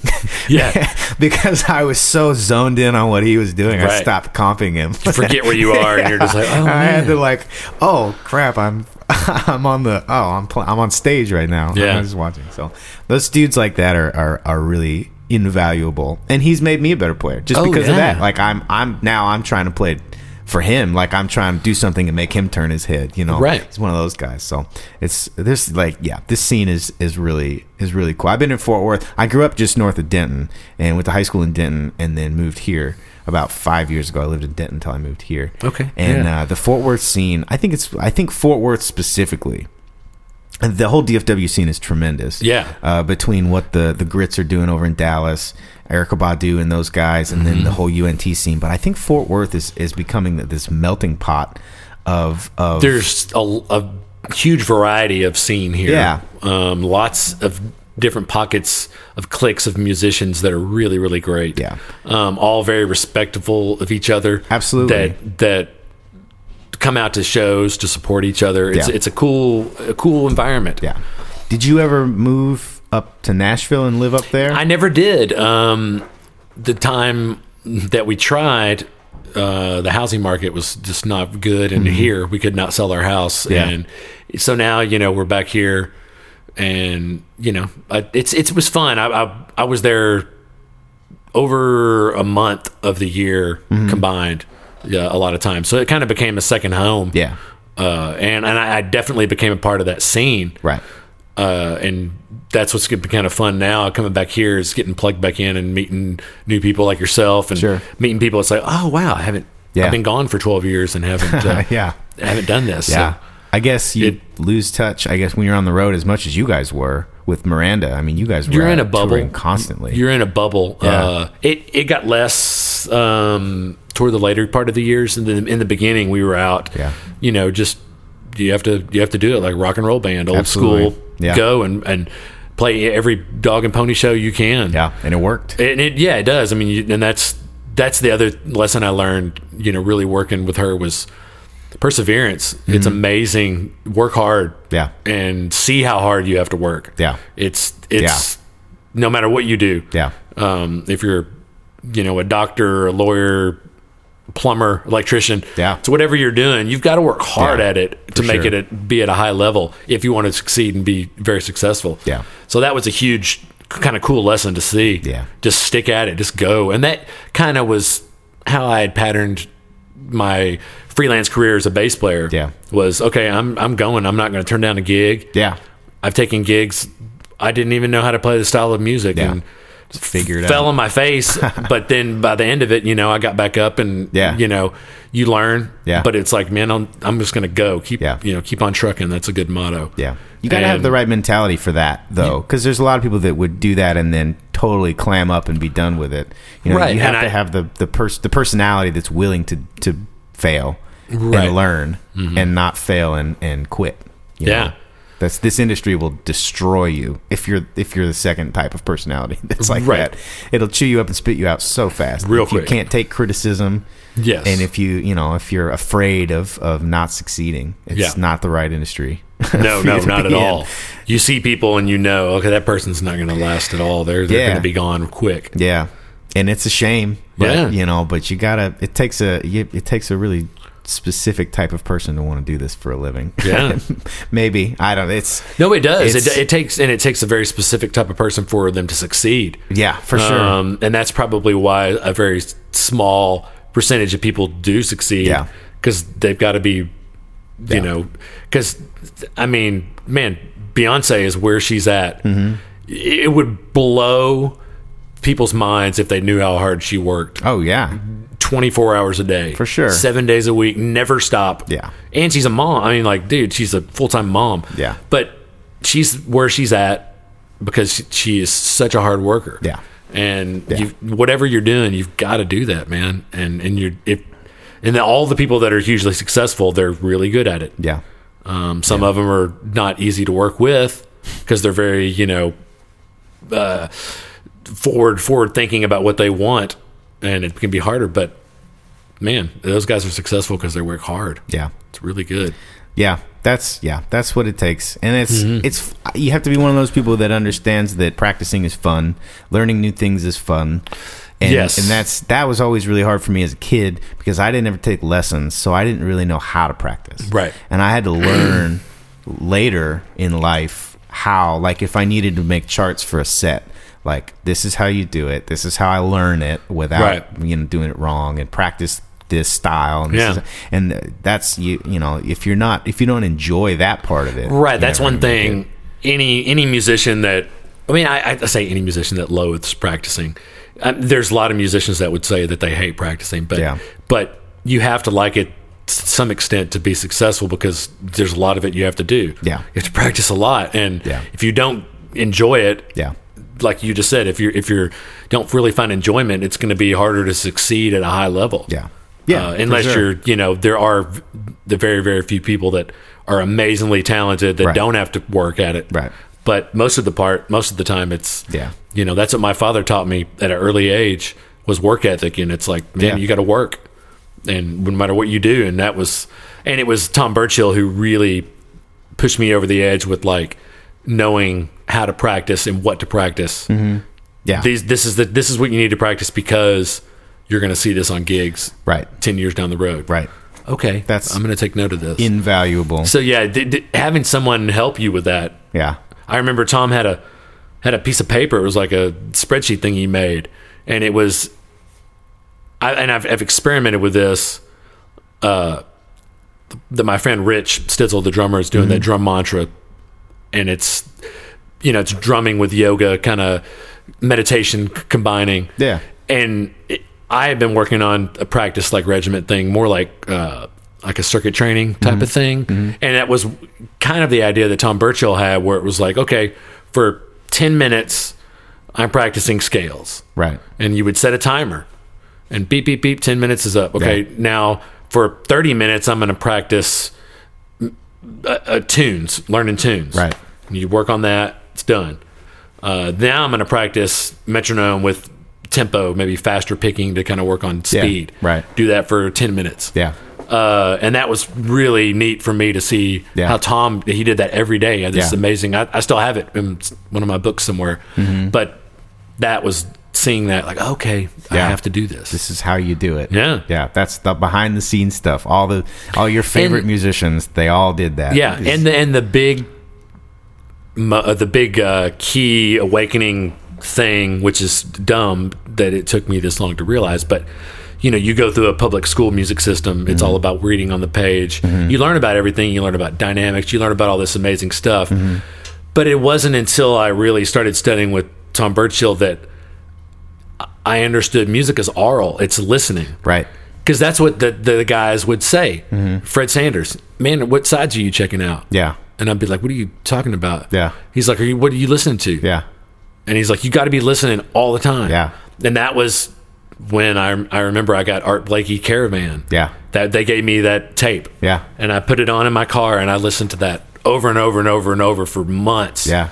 Just cranked up and blown away with the things that I heard. Yeah. Uh internalized. just everything. It was like, Yeah. oh my gosh, this is a world I've never didn't realize. Duh, it's music. You listen with your ears. Right. I should be listening more and really processing everything that's going on. Mm-hmm. Yeah. Uh, and then the other great thing about that, and I, I talked about Fred Sanders. He had a great saying that I still say to this day. There's no such thing as bad music. Right. There's music played badly all right. but there's no such thing as bad music. And Yeah. I'm, I'm like, that's a a pretty wise thing, you Yeah. know. And that's that's why I've always tried to be very open to music, even Yeah. if I don't care. It's something that doesn't interest me. I'll give it a little bit and listen. Sure. because I've been at times uh, open. like, Oh wow, I, I didn't know about this. This is Yeah. really cool. Having uh, teenage kids, my daughter's 18 and my son's 20. yeah. I, I try to keep a tab of what they're listening to because my daughter, her tastes are crazy, and I'm always hearing new groups. Yeah. Uh, some of it I, I don't like at all. Yeah. Some of it I'm I'm really like. Yeah. Uh, sure. So There's a lot I of good think stuff. It's it's that's the other thing about you know we talk about versatility, Mm-hmm. working really hard, but n- being open minded yeah. you know, sure. there are pe- there are musicians that do their they're in their bubble and they do this thing of they that's what they do Yeah. and they they they don't vary out of that. That's Right. fine. Right. But but man, I'm It's stifling. I'm excited to learn about you know a type of music that I've never heard. Right. And diving into it Yeah. and going okay. Um, years ago, my my dad gave me an iPod that he got from Mm-hmm. a coworker, and on the iPod. Uh, it was from a Hispanic guy, and he had tons of these Mexican bands. Yeah. and a lot, and then a lot of like gangster rap. Yeah. and I both genres I had no clue. Yeah. So I got it, and I I went through that thing s- every song and like what is what is this and what I'd look up the group and Yeah. online and see okay, and then I found out I love banda music. Okay. I I love it. It's Yeah. the tuba and it's so Yeah. awesome. Yeah. and like I discovered all this thing and then I discovered Yeah. and wa- like my wife gave me a hard time I discovered Dr. Dre and Right. some Eminem stuff way past the and Snoop Right. Dogg but I Yeah. love this stuff I discovered Yeah. It's very musical. I felt like a little kid again, you know. You Yeah. uh, and I, I attribute that to not being closed-minded, be open-minded. Yeah. just give it a chance. For sure. Uh, there's some amazing stuff. Yeah. Even that hip hop stuff from the 90s was very, Oh. it's very musical. Dr. Dre is a genius, Yeah. man. His his engineering alone, like Very you musical. don't. That's one thing. be- Unless you're a geek, you don't think about Yeah. Dr. Dre's engineering. Right. Yeah. He Man. made, he made all of that music. Oh, it's it's brilliant. He it's created it. It's He it's composed it. Grammy winning engineering when he was a Absolutely. teenager. Absolutely. it's it's shocking Yeah. but i love discovering all that and th- going okay i like this i don't like this you know and i would Yeah. i would delete it on the ipod and i, would- I Yeah. kind of took my time sifting through it Yeah. when i was done it was just I, I, I had learned appreciation for something that I didn't Yeah. know I uh, I would appreciate. Yeah. To that point, I when I hear people say that something is bad musically, to the same point that you were just making, I try, I do my best to not be a dick about it, but I'll try to correct them and say it's not bad just because you don't like it Right. if it's gotten popular enough, if a genre or an artist that's in a genre that you don't listen to regularly has gotten popular enough that you're now hearing about it, it's good because enough people like it that it's getting popular enough to get on your desk. Right? Right. So so it's not bad. It's it, you don't like it and there's nothing wrong with that, but don't don't badmouth something just because you don't like it. Oh, like yeah. I I didn't grow up on country music. I'll I'll say this candidly to all of the thousands of people who are going to listen to this podcast. I didn't grow up listening to country music. I grew up on a quarter horse ranch in the middle of the country. But my mom's from LA and my dad's from Beaumont. So he's way into blues and delta music. And my mom's from LA, so she was into like Tower Power and Curtis Mayfield, that kind of stuff. So that was my musical upbringing. It was it was R and B and blues. Yeah. And so we never listened to country music until I got into like high school, and my mom inadvertently showed me some Garth Brooks. Which, if you're going to start listening to country music, that's probably not the best place to start. I but mean, it's but it's it was- one of the most exciting it and was at that time very it's going to easily- get you it was very easily into it. accessible. Yes. because he's a powerful performer, and it was I- quali- and it was quality. I mean it is. Oh man, I really love great it. songs. I'm not at all saying anything bad about it. I love No. it. I saw him when he was in Dallas a couple of years ago doing that string of shows. But It's no, but one I of know the what you're best shows I've saying. ever I know seen. what you're But in saying. terms of country music, like you know, I, a person would maybe start with Merle Haggard or something like that. And so I didn't get into that at all. And I. When I moved to Fort Worth five years ago, I got into a, a classic country cover band as a bass player and harmony singer. And I had to chart out every song Right. because I'd never heard any of them. And this is, I mean, and I'm now I know better. We were playing this most standardest of standards, country Yeah. music standards, and I didn't know any of them. And I remember on the fly, we we had uh, Roger Ray, you know Roger Oh, yeah. probably, He's great. unbelievable pedal steel player. Yeah. we had uh, Big Mike, local uh, musician, Big Mike. phenomenal. He was playing piano. Uh, Brad Swigger playing drums. Dang. Uh, That's a- it was a crazy Yeah, good, that's a band. good band. It was really fun. We just did it on Mondays just for fun. It was just a, a group of friends playing music. And uh, I remember they called out one, a song that wasn't on our set list, uh, Silver Wings, which is probably the most standard of standard Right. country music songs. And I had never even heard of it. And so it's obviously I followed it because it's not that difficult to follow. But I remember they called it out on the fly and everyone went, oh, yeah, okay, let's do it. This key, okay, yeah, all right, let's go. And they counted it off. And I'm looking around panicking because Right. I don't know what's going on.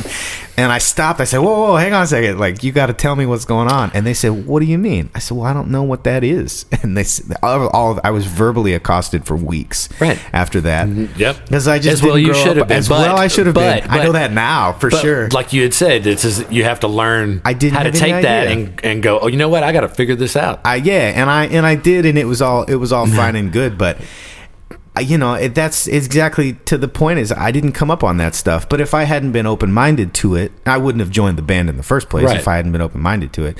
But you know, it's I never, I just didn't do that. I didn't Right. know anything about it, and so and then, Yeah. and then since then, I've had a crash course since that band. We did that for Right. like two years.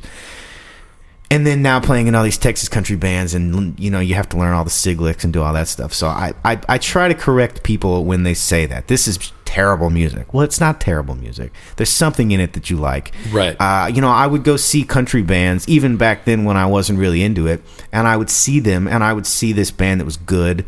You know, this guitar player is blowing my mind. I don't like the music as much, but this guy's Right. killing. You find something to focus on. Yeah, and right. then I can be positive about it, and I can come away from it uh, in a positive way. When I was nine, I was no, I was twenty one or twenty two. I was handed a pair of tickets to a Brad Paisley concert, and I didn't even know who Brad Paisley was when I was like Right. twenty two, and he was you know he was already gigantic Right, yeah. performer, and it was at a, a place in Dallas. It was the uh, the the Jexa Right. Pavilion, Outdoor whatever whatever it is now.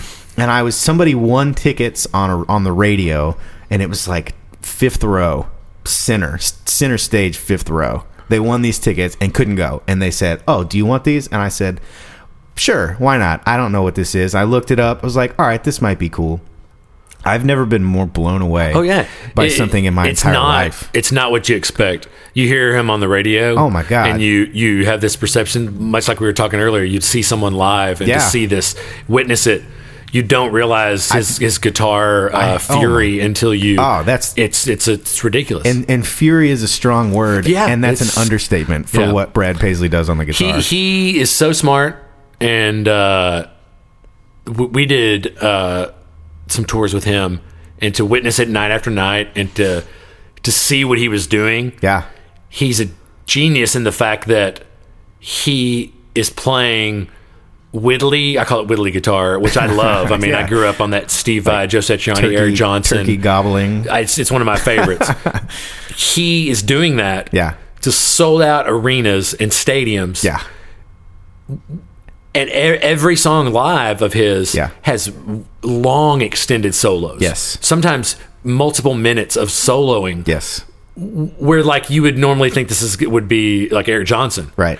but he's doing it with this amazing video that he he he does all of it. He, he draws all the cartoons. Really? he designs it all. I didn't know that. So he's he's created this multimedia Yeah, experience It was nuts. with his guitar as the soundtrack, and Yeah. it's it's brilliant. I Yeah. mean, it's like I mean, he's doing what Eric Johnson would want to do, Right. But in stadiums and arenas, Right. and and Right. and having a radio career, Right.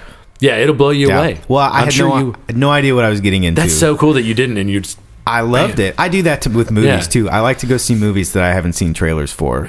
If they're getting decent reviews, I'll go Yeah. see it. And then just I saw Interstellar. I saw, and I had never even heard of it. And this uh, years ago, this girl was like, "Hey, come see this movie with me." And I was like, "I don't know what that is." She said, "Oh, it's got Matthew McConaughey in it." I said, "Okay, I like Matthew McConaughey. Yeah. I'll go." And that's three hours of me on the edge of my seat with my eyes dried out because I won't even blink. Yeah. So that was how I was with at this concert. I was just I was blown away by this Yeah. by this guy, and this was at the time when I was really starting to really get into jazz uh, musical theory and really understanding music from a from a on paper standpoint. Right. And he is a jazz player. Oh, totally. A hundred percent Western swing jazz player. Yeah. And s- I was. I mean, I couldn't. I couldn't handle it. Like it was this emotional roller coaster Oh, it's it's of, amazing. of realizing that it was that it was Nashville pop country music, which I had been conditioned not to like for no reason other than I heard everyone say that they didn't like it. So from realizing it was that to them coming out and doing a couple of songs that I had heard that I didn't know that it was him, and then from him doing, I think he did this song called "Nervous Breakdown," Yeah, and it's just this burning train beat like 300 beats per minute train beat and he is just destroying the Oh, yeah. guitar and his fiddle Hot, player fast tempos. is Oh, yeah. destroying And his steel player, His steel they're- player is killing Yeah, he's got they're- this flat picker acoustic guy that's just Yeah. just killing and it was like eight minutes long of just solo instrumental Yeah. and they did that like the fourth song in and i just like my head fell off i didn't know what to do and then i was in at that point i was Yeah. in and it was such a cool show. And he's doing all this B Bender stuff, and Yeah. God, it blew my mind. yeah, he's amazing. But if I hadn't taken those tickets, and taking that and chance. taking that chance on Yeah. something that I p- thought going into it that I wasn't going to enjoy. right. You know, and then just seeing it and just really taking it all in and and seeing the the machine, seeing the the production like you said the the s- the video of the s- of the stuff behind them and the bands running around and everyone looks like they're having so much fun. Yeah. Cuz how could they not? Right. and I mean, it was just it was such a cool experience. And, and if I hadn't done that, my my musical trajectory may have changed because that opened my. wor- I went home and downloaded all of his records, Right. To find because on every one of his records, he puts at least two instrumental songs, Right. where And he he will plays have guitar. people sitting in, he'll have Red Vocart and Yeah. different people playing and Yeah. and that's a perfect gateway to go, Yeah. Oh, oh who does he who's he into? Oh wow, Yeah. okay, I gotta check this out. exactly. That was my introduction to Albert Lee. Was through Brad yeah. Paisley, who I now adore. Yeah. uh, Red Volkart I already was aware of because I was kind of into the Western swing side Right. because it's And we're- jazzy. You're in Texas. I mean you yeah. kinda- And then so I got to do a show in Austin at the Continental. Um, it was uh, Red Volkart. It was a Saturday. Red Volkart did the early show. We did the middle show, and the Mingo Fish Trap did the late show. yeah. it was such a fun show, and I made my band. I said, would "We're-" love to see I said, that. "You get to my house at ten o'clock. yeah, you're in this is a field trip. We are. Yeah, this is an all-day event. I'll buy you lunch just because we're getting there early." oh yeah, that's I had to see Red Volkart. It's the one and only time I've ever seen him, and I was just, I mean, at at, and it wasn't Hay Bale. It was it was just Red Volkart and his band. Yeah. And so I, man, it was such a cool show. Yeah, that guy he- Oh, does things with the fattest fingers I've ever seen in my it's- life. It, it defies physics. it's a great. And he I mean, plays, it really does. You look at him It and you're like, does. "There's no way. The- How No. does it even do that?" It's crazy. And not only that, he's got the sausage fingers. He his necks are like a Louisville Slugger bat. They're Yeah. giant. Yeah. I I mean, so much so that Yeah.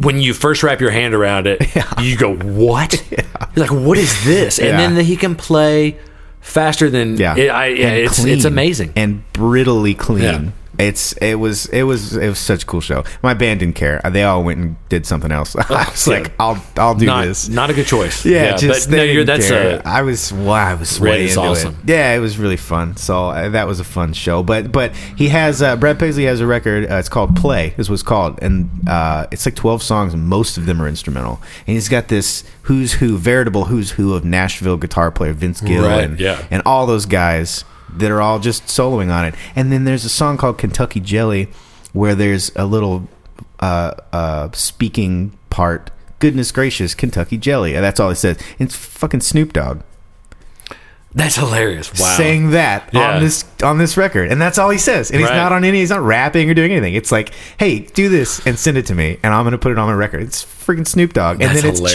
hilarious. picking over a Yeah. train beat for the rest of the song. It's the craziest thing. But like that kind of stuff, I I, I adore that about about musicians in general who are who are who are open minded enough, like Brad Paisley and Snoop Dogg, either one of them may have gone like, "Why would I do that?" Yeah. but neither one of them did, and they both went, "Hell yeah, I want that. Oh, let's do that. Why would I not do that?" Yeah. and that kind of open mindedness makes me so happy. And when you see that in, in in a local scene like like around here, there's a lot of dudes that you wouldn't think would pair up, and then they do, and it's magical, Right. And I, I just I really like that when I when I see people who who are trying to shit talk other musicians and and and downplay this band or this thing. Yeah, it, I- it really bothers me. I, hate- I because don't it- have time for that. I It's hate just yeah, and then it. not not worth it. I yeah, I, I I try to fix it, and then if you can't fix it, I just I, I disassociate, and Yeah. and that sucks.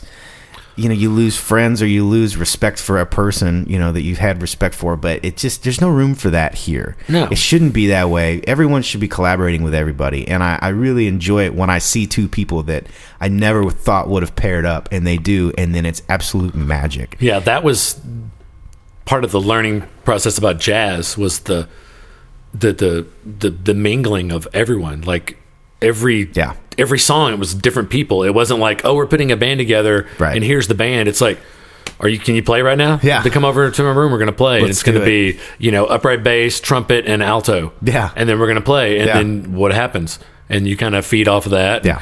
Maybe next time you have a drummer. Yeah. It made me realize, oh, there's this thing, and then you start studying the disco, you know, all the, the discography of jazz, Mm-hmm. and you discover, oh, someone, you know, all these bands mingled with each other, so Yeah. you can get this Coltrane record, which is basically the same as this Miles record, Yeah. and it's basically the same as this Red Garland record, Wow. and it's it's really it was eye opening. Like, oh, it, it's supposed to be a mingling of that. Yeah.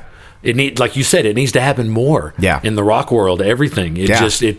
Yeah. It's a it's a it's an it's an awesome thing when it does. Yeah, I respect the CMT Crossroads Oh yeah. producers for that. There's some brilliant Absolutely. Well, and, and one of them, well, talking about Brad Paisley, and to me, it might be the most successful of the crossroads, Mm-hmm. but it was Brad Paisley and John Mayer oh yeah, because they were one of the first ones that.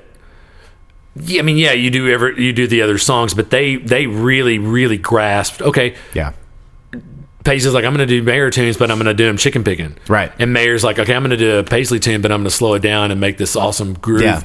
And they really got it. Yeah. Uh, that was an amazing Yeah. crossroads. There's been a handful of them that are that like you. I would never have thought this artist could do that genre, and they Right. just destroy it. And Yeah. then you come to find out that that's what they grew up doing. Right. Like this this mega mega pop star female singer grew up playing honky tonks Yeah. like came up and then turned into this you would never know that until you hear them do this Yeah. this tune and you're like whoa like where did that come from i, I think uh, uh pink was one of those Yes. she did one She's of those Awesome. and she did uh, i forget who she did it with but she did one of their songs and did it really traditional style like that Yeah, with her she's- band she's a singer. and then she destroyed it and i went holy crap like she's f- super versatile like Yeah. that She actually sings. i remember brad paisley had bb king on one of his records Yeah. uh, several years ago um, and they did uh, let the good times roll and i remember loving it and BB King was singing. They were trading verses and trading licks and stuff, and it was just straight ahead blues shuffle. I mean, nothing fancy, real upbeat. And BB King did his BB King thing over it, and then Brad Paisley took uh, a solo, and it was this crazy outside the box like bebop jazz, bender like Yeah. fusiony solo over top of this blues tune and it was really weird and if you don't if you don't like that already it would have been really weird it would have been jarring to hear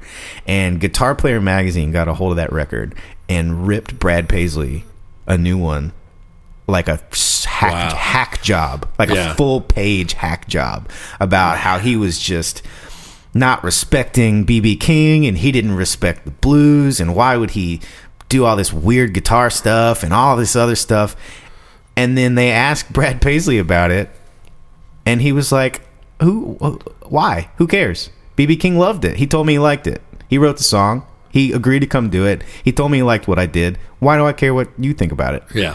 and it was like, and that BB was it. likes it, then, and that was yeah. the whole, like, that was his answer. He didn't have to explain it to anybody. And I, I, I thought it was so unnecessary and divisive that Guitar Player Magazine, who, which is reasonably popular amongst guitar players, Yeah, it is. that No, they it would is. come at him like that. Yeah. And they did a big hack job on Joe Bonamassa, too. And I don't love Joe Bonamassa's stuff, but I respect the hell out Dude, of it. You have that man is He's tremendous. yeah, he's one person that I've really I've gotten to you know became on my radar, and then I've got some friends that play in his band. Yeah. and I've se- seen him and experienced the machine like you talk about. Then there's not a you know he is he talking about a hard worker. Oh. he does everything. He does the booking, the management. Yeah. He does it all. And they never stop touring. They no, no, they they don't at Never, all. But Yeah, ever. they do not. And uh, and it's amazing. Like guitar nerds love him, Mm-hmm. and and women love him Really? like like screaming his name. Really? Like oh yeah, I was like all these older. I don't know You any of know, these uh, women. it was uh, I saw him in Austin uh, last year, and it was it was amazing. But Yeah. like it, it, if they slam him, it's like man, so what? This guy works hard. yeah. And he does. and, that he was, really with the band he has right now, he really sounds good. Yeah, real good. eh, When I saw him at the Bass Hall about six years ago ish. Yeah. and uh, it was before the horns. Yep. and it was this this in your face rock and roll blues stuff, and it was killer. Blew my mind. I mean, I, I enjoyed it tremendously. Um, he's gotten away from that super processed sound because Right. he's buying up every old Everything, Fender. yes. I mean everything Oh, he can it's find. crazy. And so now he's got this this wall of old Yeah. like tweed twins or whatever he's got. So it's the tone is good again, and uh, I love what he's doing now. But I, I love the fact that he did the same thing. They gave they slammed him about about you know disrespecting the genre because he's playing. He's putting out two records a year, and he's just he's playing this process, playing too much, and he's doing all this stuff. And he said the exact same thing. He said, well, "People were buying tickets. If peop if people don't like it, then why do they keep showing up? like, Yeah. stop stop trying to turn people against me. People are Like, going to be haters, you know. like, what's the point of this Yeah. article? Was essentially what he said was like, why? Why is this even a thing? Like, talk about something else. Like, no, nobody cares. People are buying my tickets. What difference Yeah. does it make? Trying to turn people off. Like, what's the point of that? So I thought it was funny. But I always respected him. I like. I found out about him when I was in high school in the early 2000s, and he was doing trio stuff.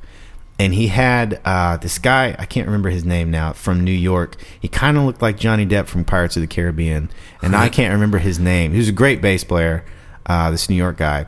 And they were just a power trio. And he was playing a strat through a Marshall stack. And it was just killing. And it was this like aggressive, kind of funky, kind of bluesy rock Right. stuff. I really loved it. And that got me into like, okay, it's okay to play more guitar. Like, I don't need to get away from that. And I, I appreciate him for that Yeah. uh, back in those days for my for being a kid and being you know reserved about well what do people like you know before I stopped caring and just started doing what I liked you know Yeah, I, to me, it's it's all about sincerity. If like you're sure. doing what you do with sincerity, th- then I can't say anything bad about it. no and I it might not be for me, right but Yeah. s- a lot of other people love this. Yeah, well, but they're- if it's if it you know to me if it's not sincere and it's just contrived and it's Yeah. it's forced and it it's Yeah. it's not real. It that really that to me like you know it's people pick up on that immediately yeah And I've seen a lot of bands, a lot of local bands, celebrate local success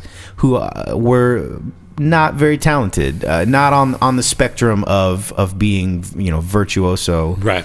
musicians. They you know they had they were doing what they were doing, and they believed it, and they were good at that. But it wasn't blowing anybody's mind. But they did it with the sincerity, and people bought it. They were bought what they were selling.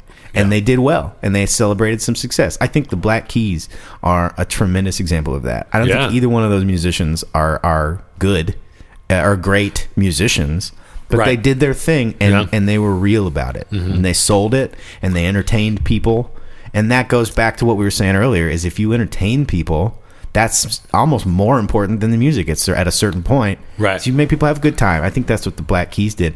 I remember there was a a, a drummer magazine that that uh, about f- a couple of years ago. That drummer got on the cover of that magazine, right and the article was the art of simplistic drumming and basically the the crux of of his interview part was like well that's like that's all I can do. That's I all- yeah, can't- that's what I can't do. anymore That's than my that. bag, So yeah. this is it. This is what you get, and it's not mind blowing, but it's good. It fits the style. Yeah, it and it's and does then what they're it giving should. him all these accolades for like being reserved was what the guy was trying to say and then the, the drummer i can't remember his name he was like this that's it like that's all i got you know this is what i practiced But So he's this is what he sincere did. about it. and that's he's, it's yeah, like and he's that's- killing it It's not Yeah. a forced thing. It's No, real. he's not a, a, a gospel chops drummer No. but if he was that band would have never taken off right. if it was different, you know, he was playing what he knew how to play.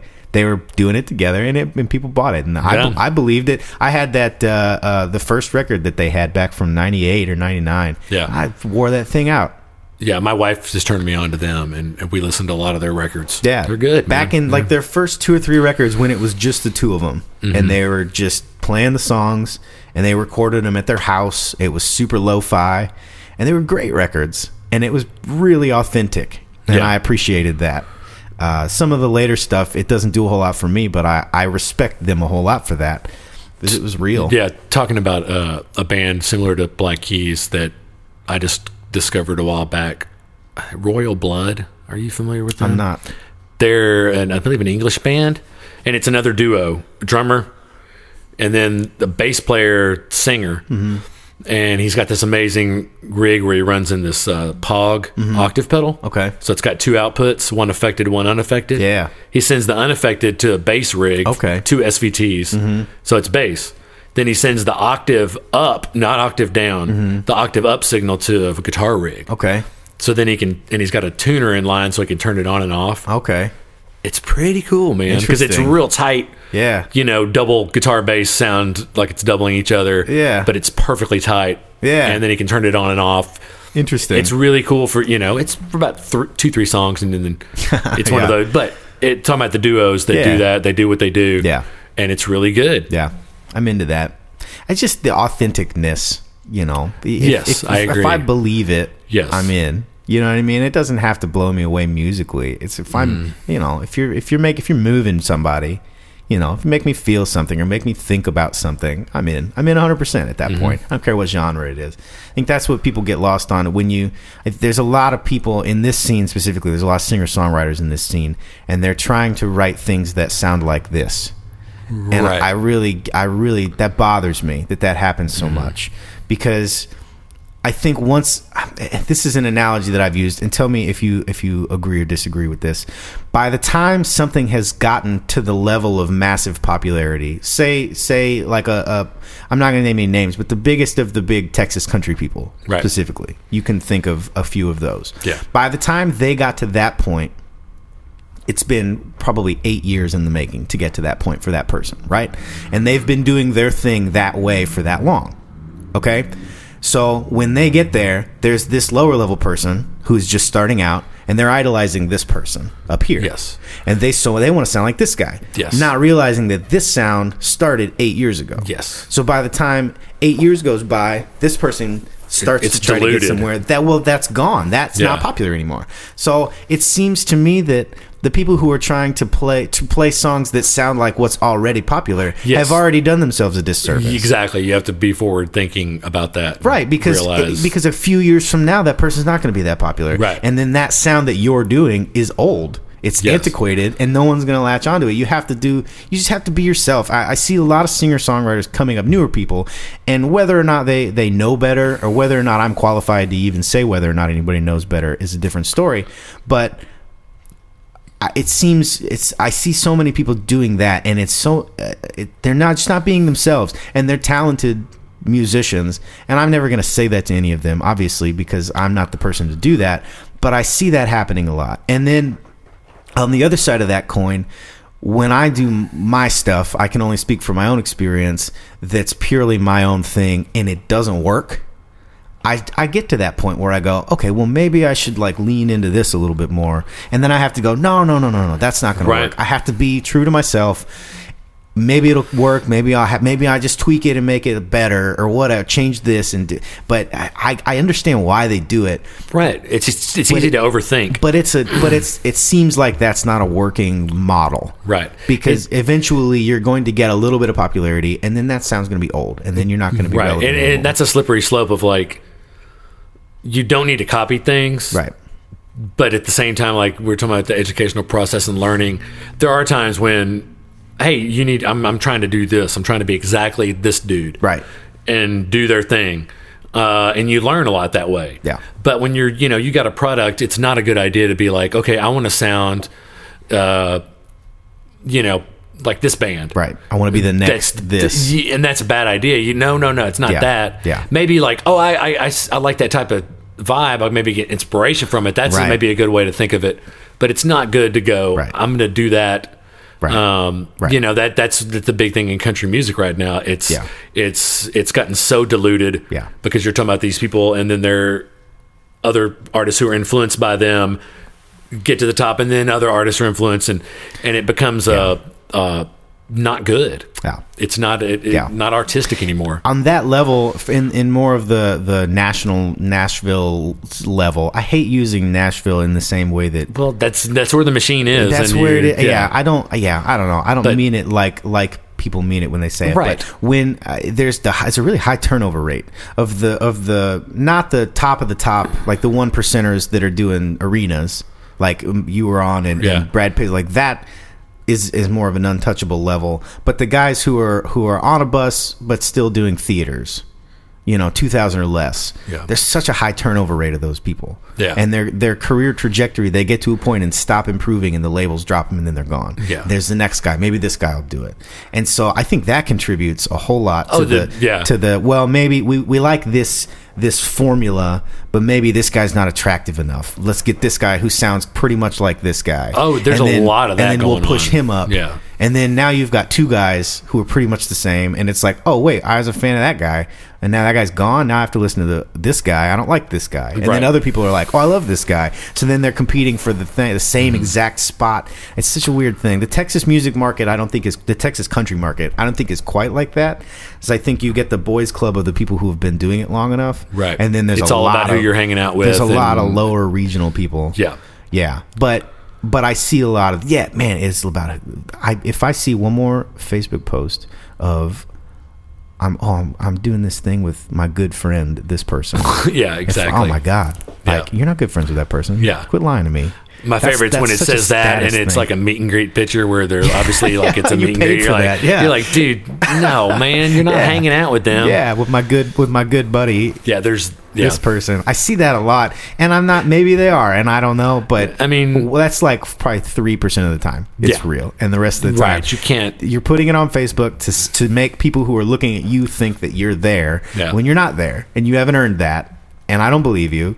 Like I know a lot of those Right. people, and I don't And the- do that. But then the sad thing is the majority of the people do believe it and are like, Oh wow, they're hanging out with Why so they- and so. yeah, And it's like they must "Oh, be doing no, something. Yeah, You're not. It's funny. I if I see that constantly. Oh, I'm doing this with my good friend, this person. It's like no, that's not okay. All right. Yeah. I never say anything because why would I? But it's just funny. But anyway, are you uh needing to needing to wrap it up? I Are think you- I am, yeah. Yeah. I think Okay. I can. yeah. We did a we did a good one here. Almost Yeah. almost two hours. So Good. Do you want Um, to tell people where to find you and what you're doing? Yeah, uh, I've got a website, aidenbubeck.com. Um, check that out. Mm-hmm. Yeah. And I've got an Instagram and Twitter and all that good stuff. And Yeah. I post about all that junk. I got a calendar on my website that it's got all the places I'm playing usually. Good. So, Good. Yeah.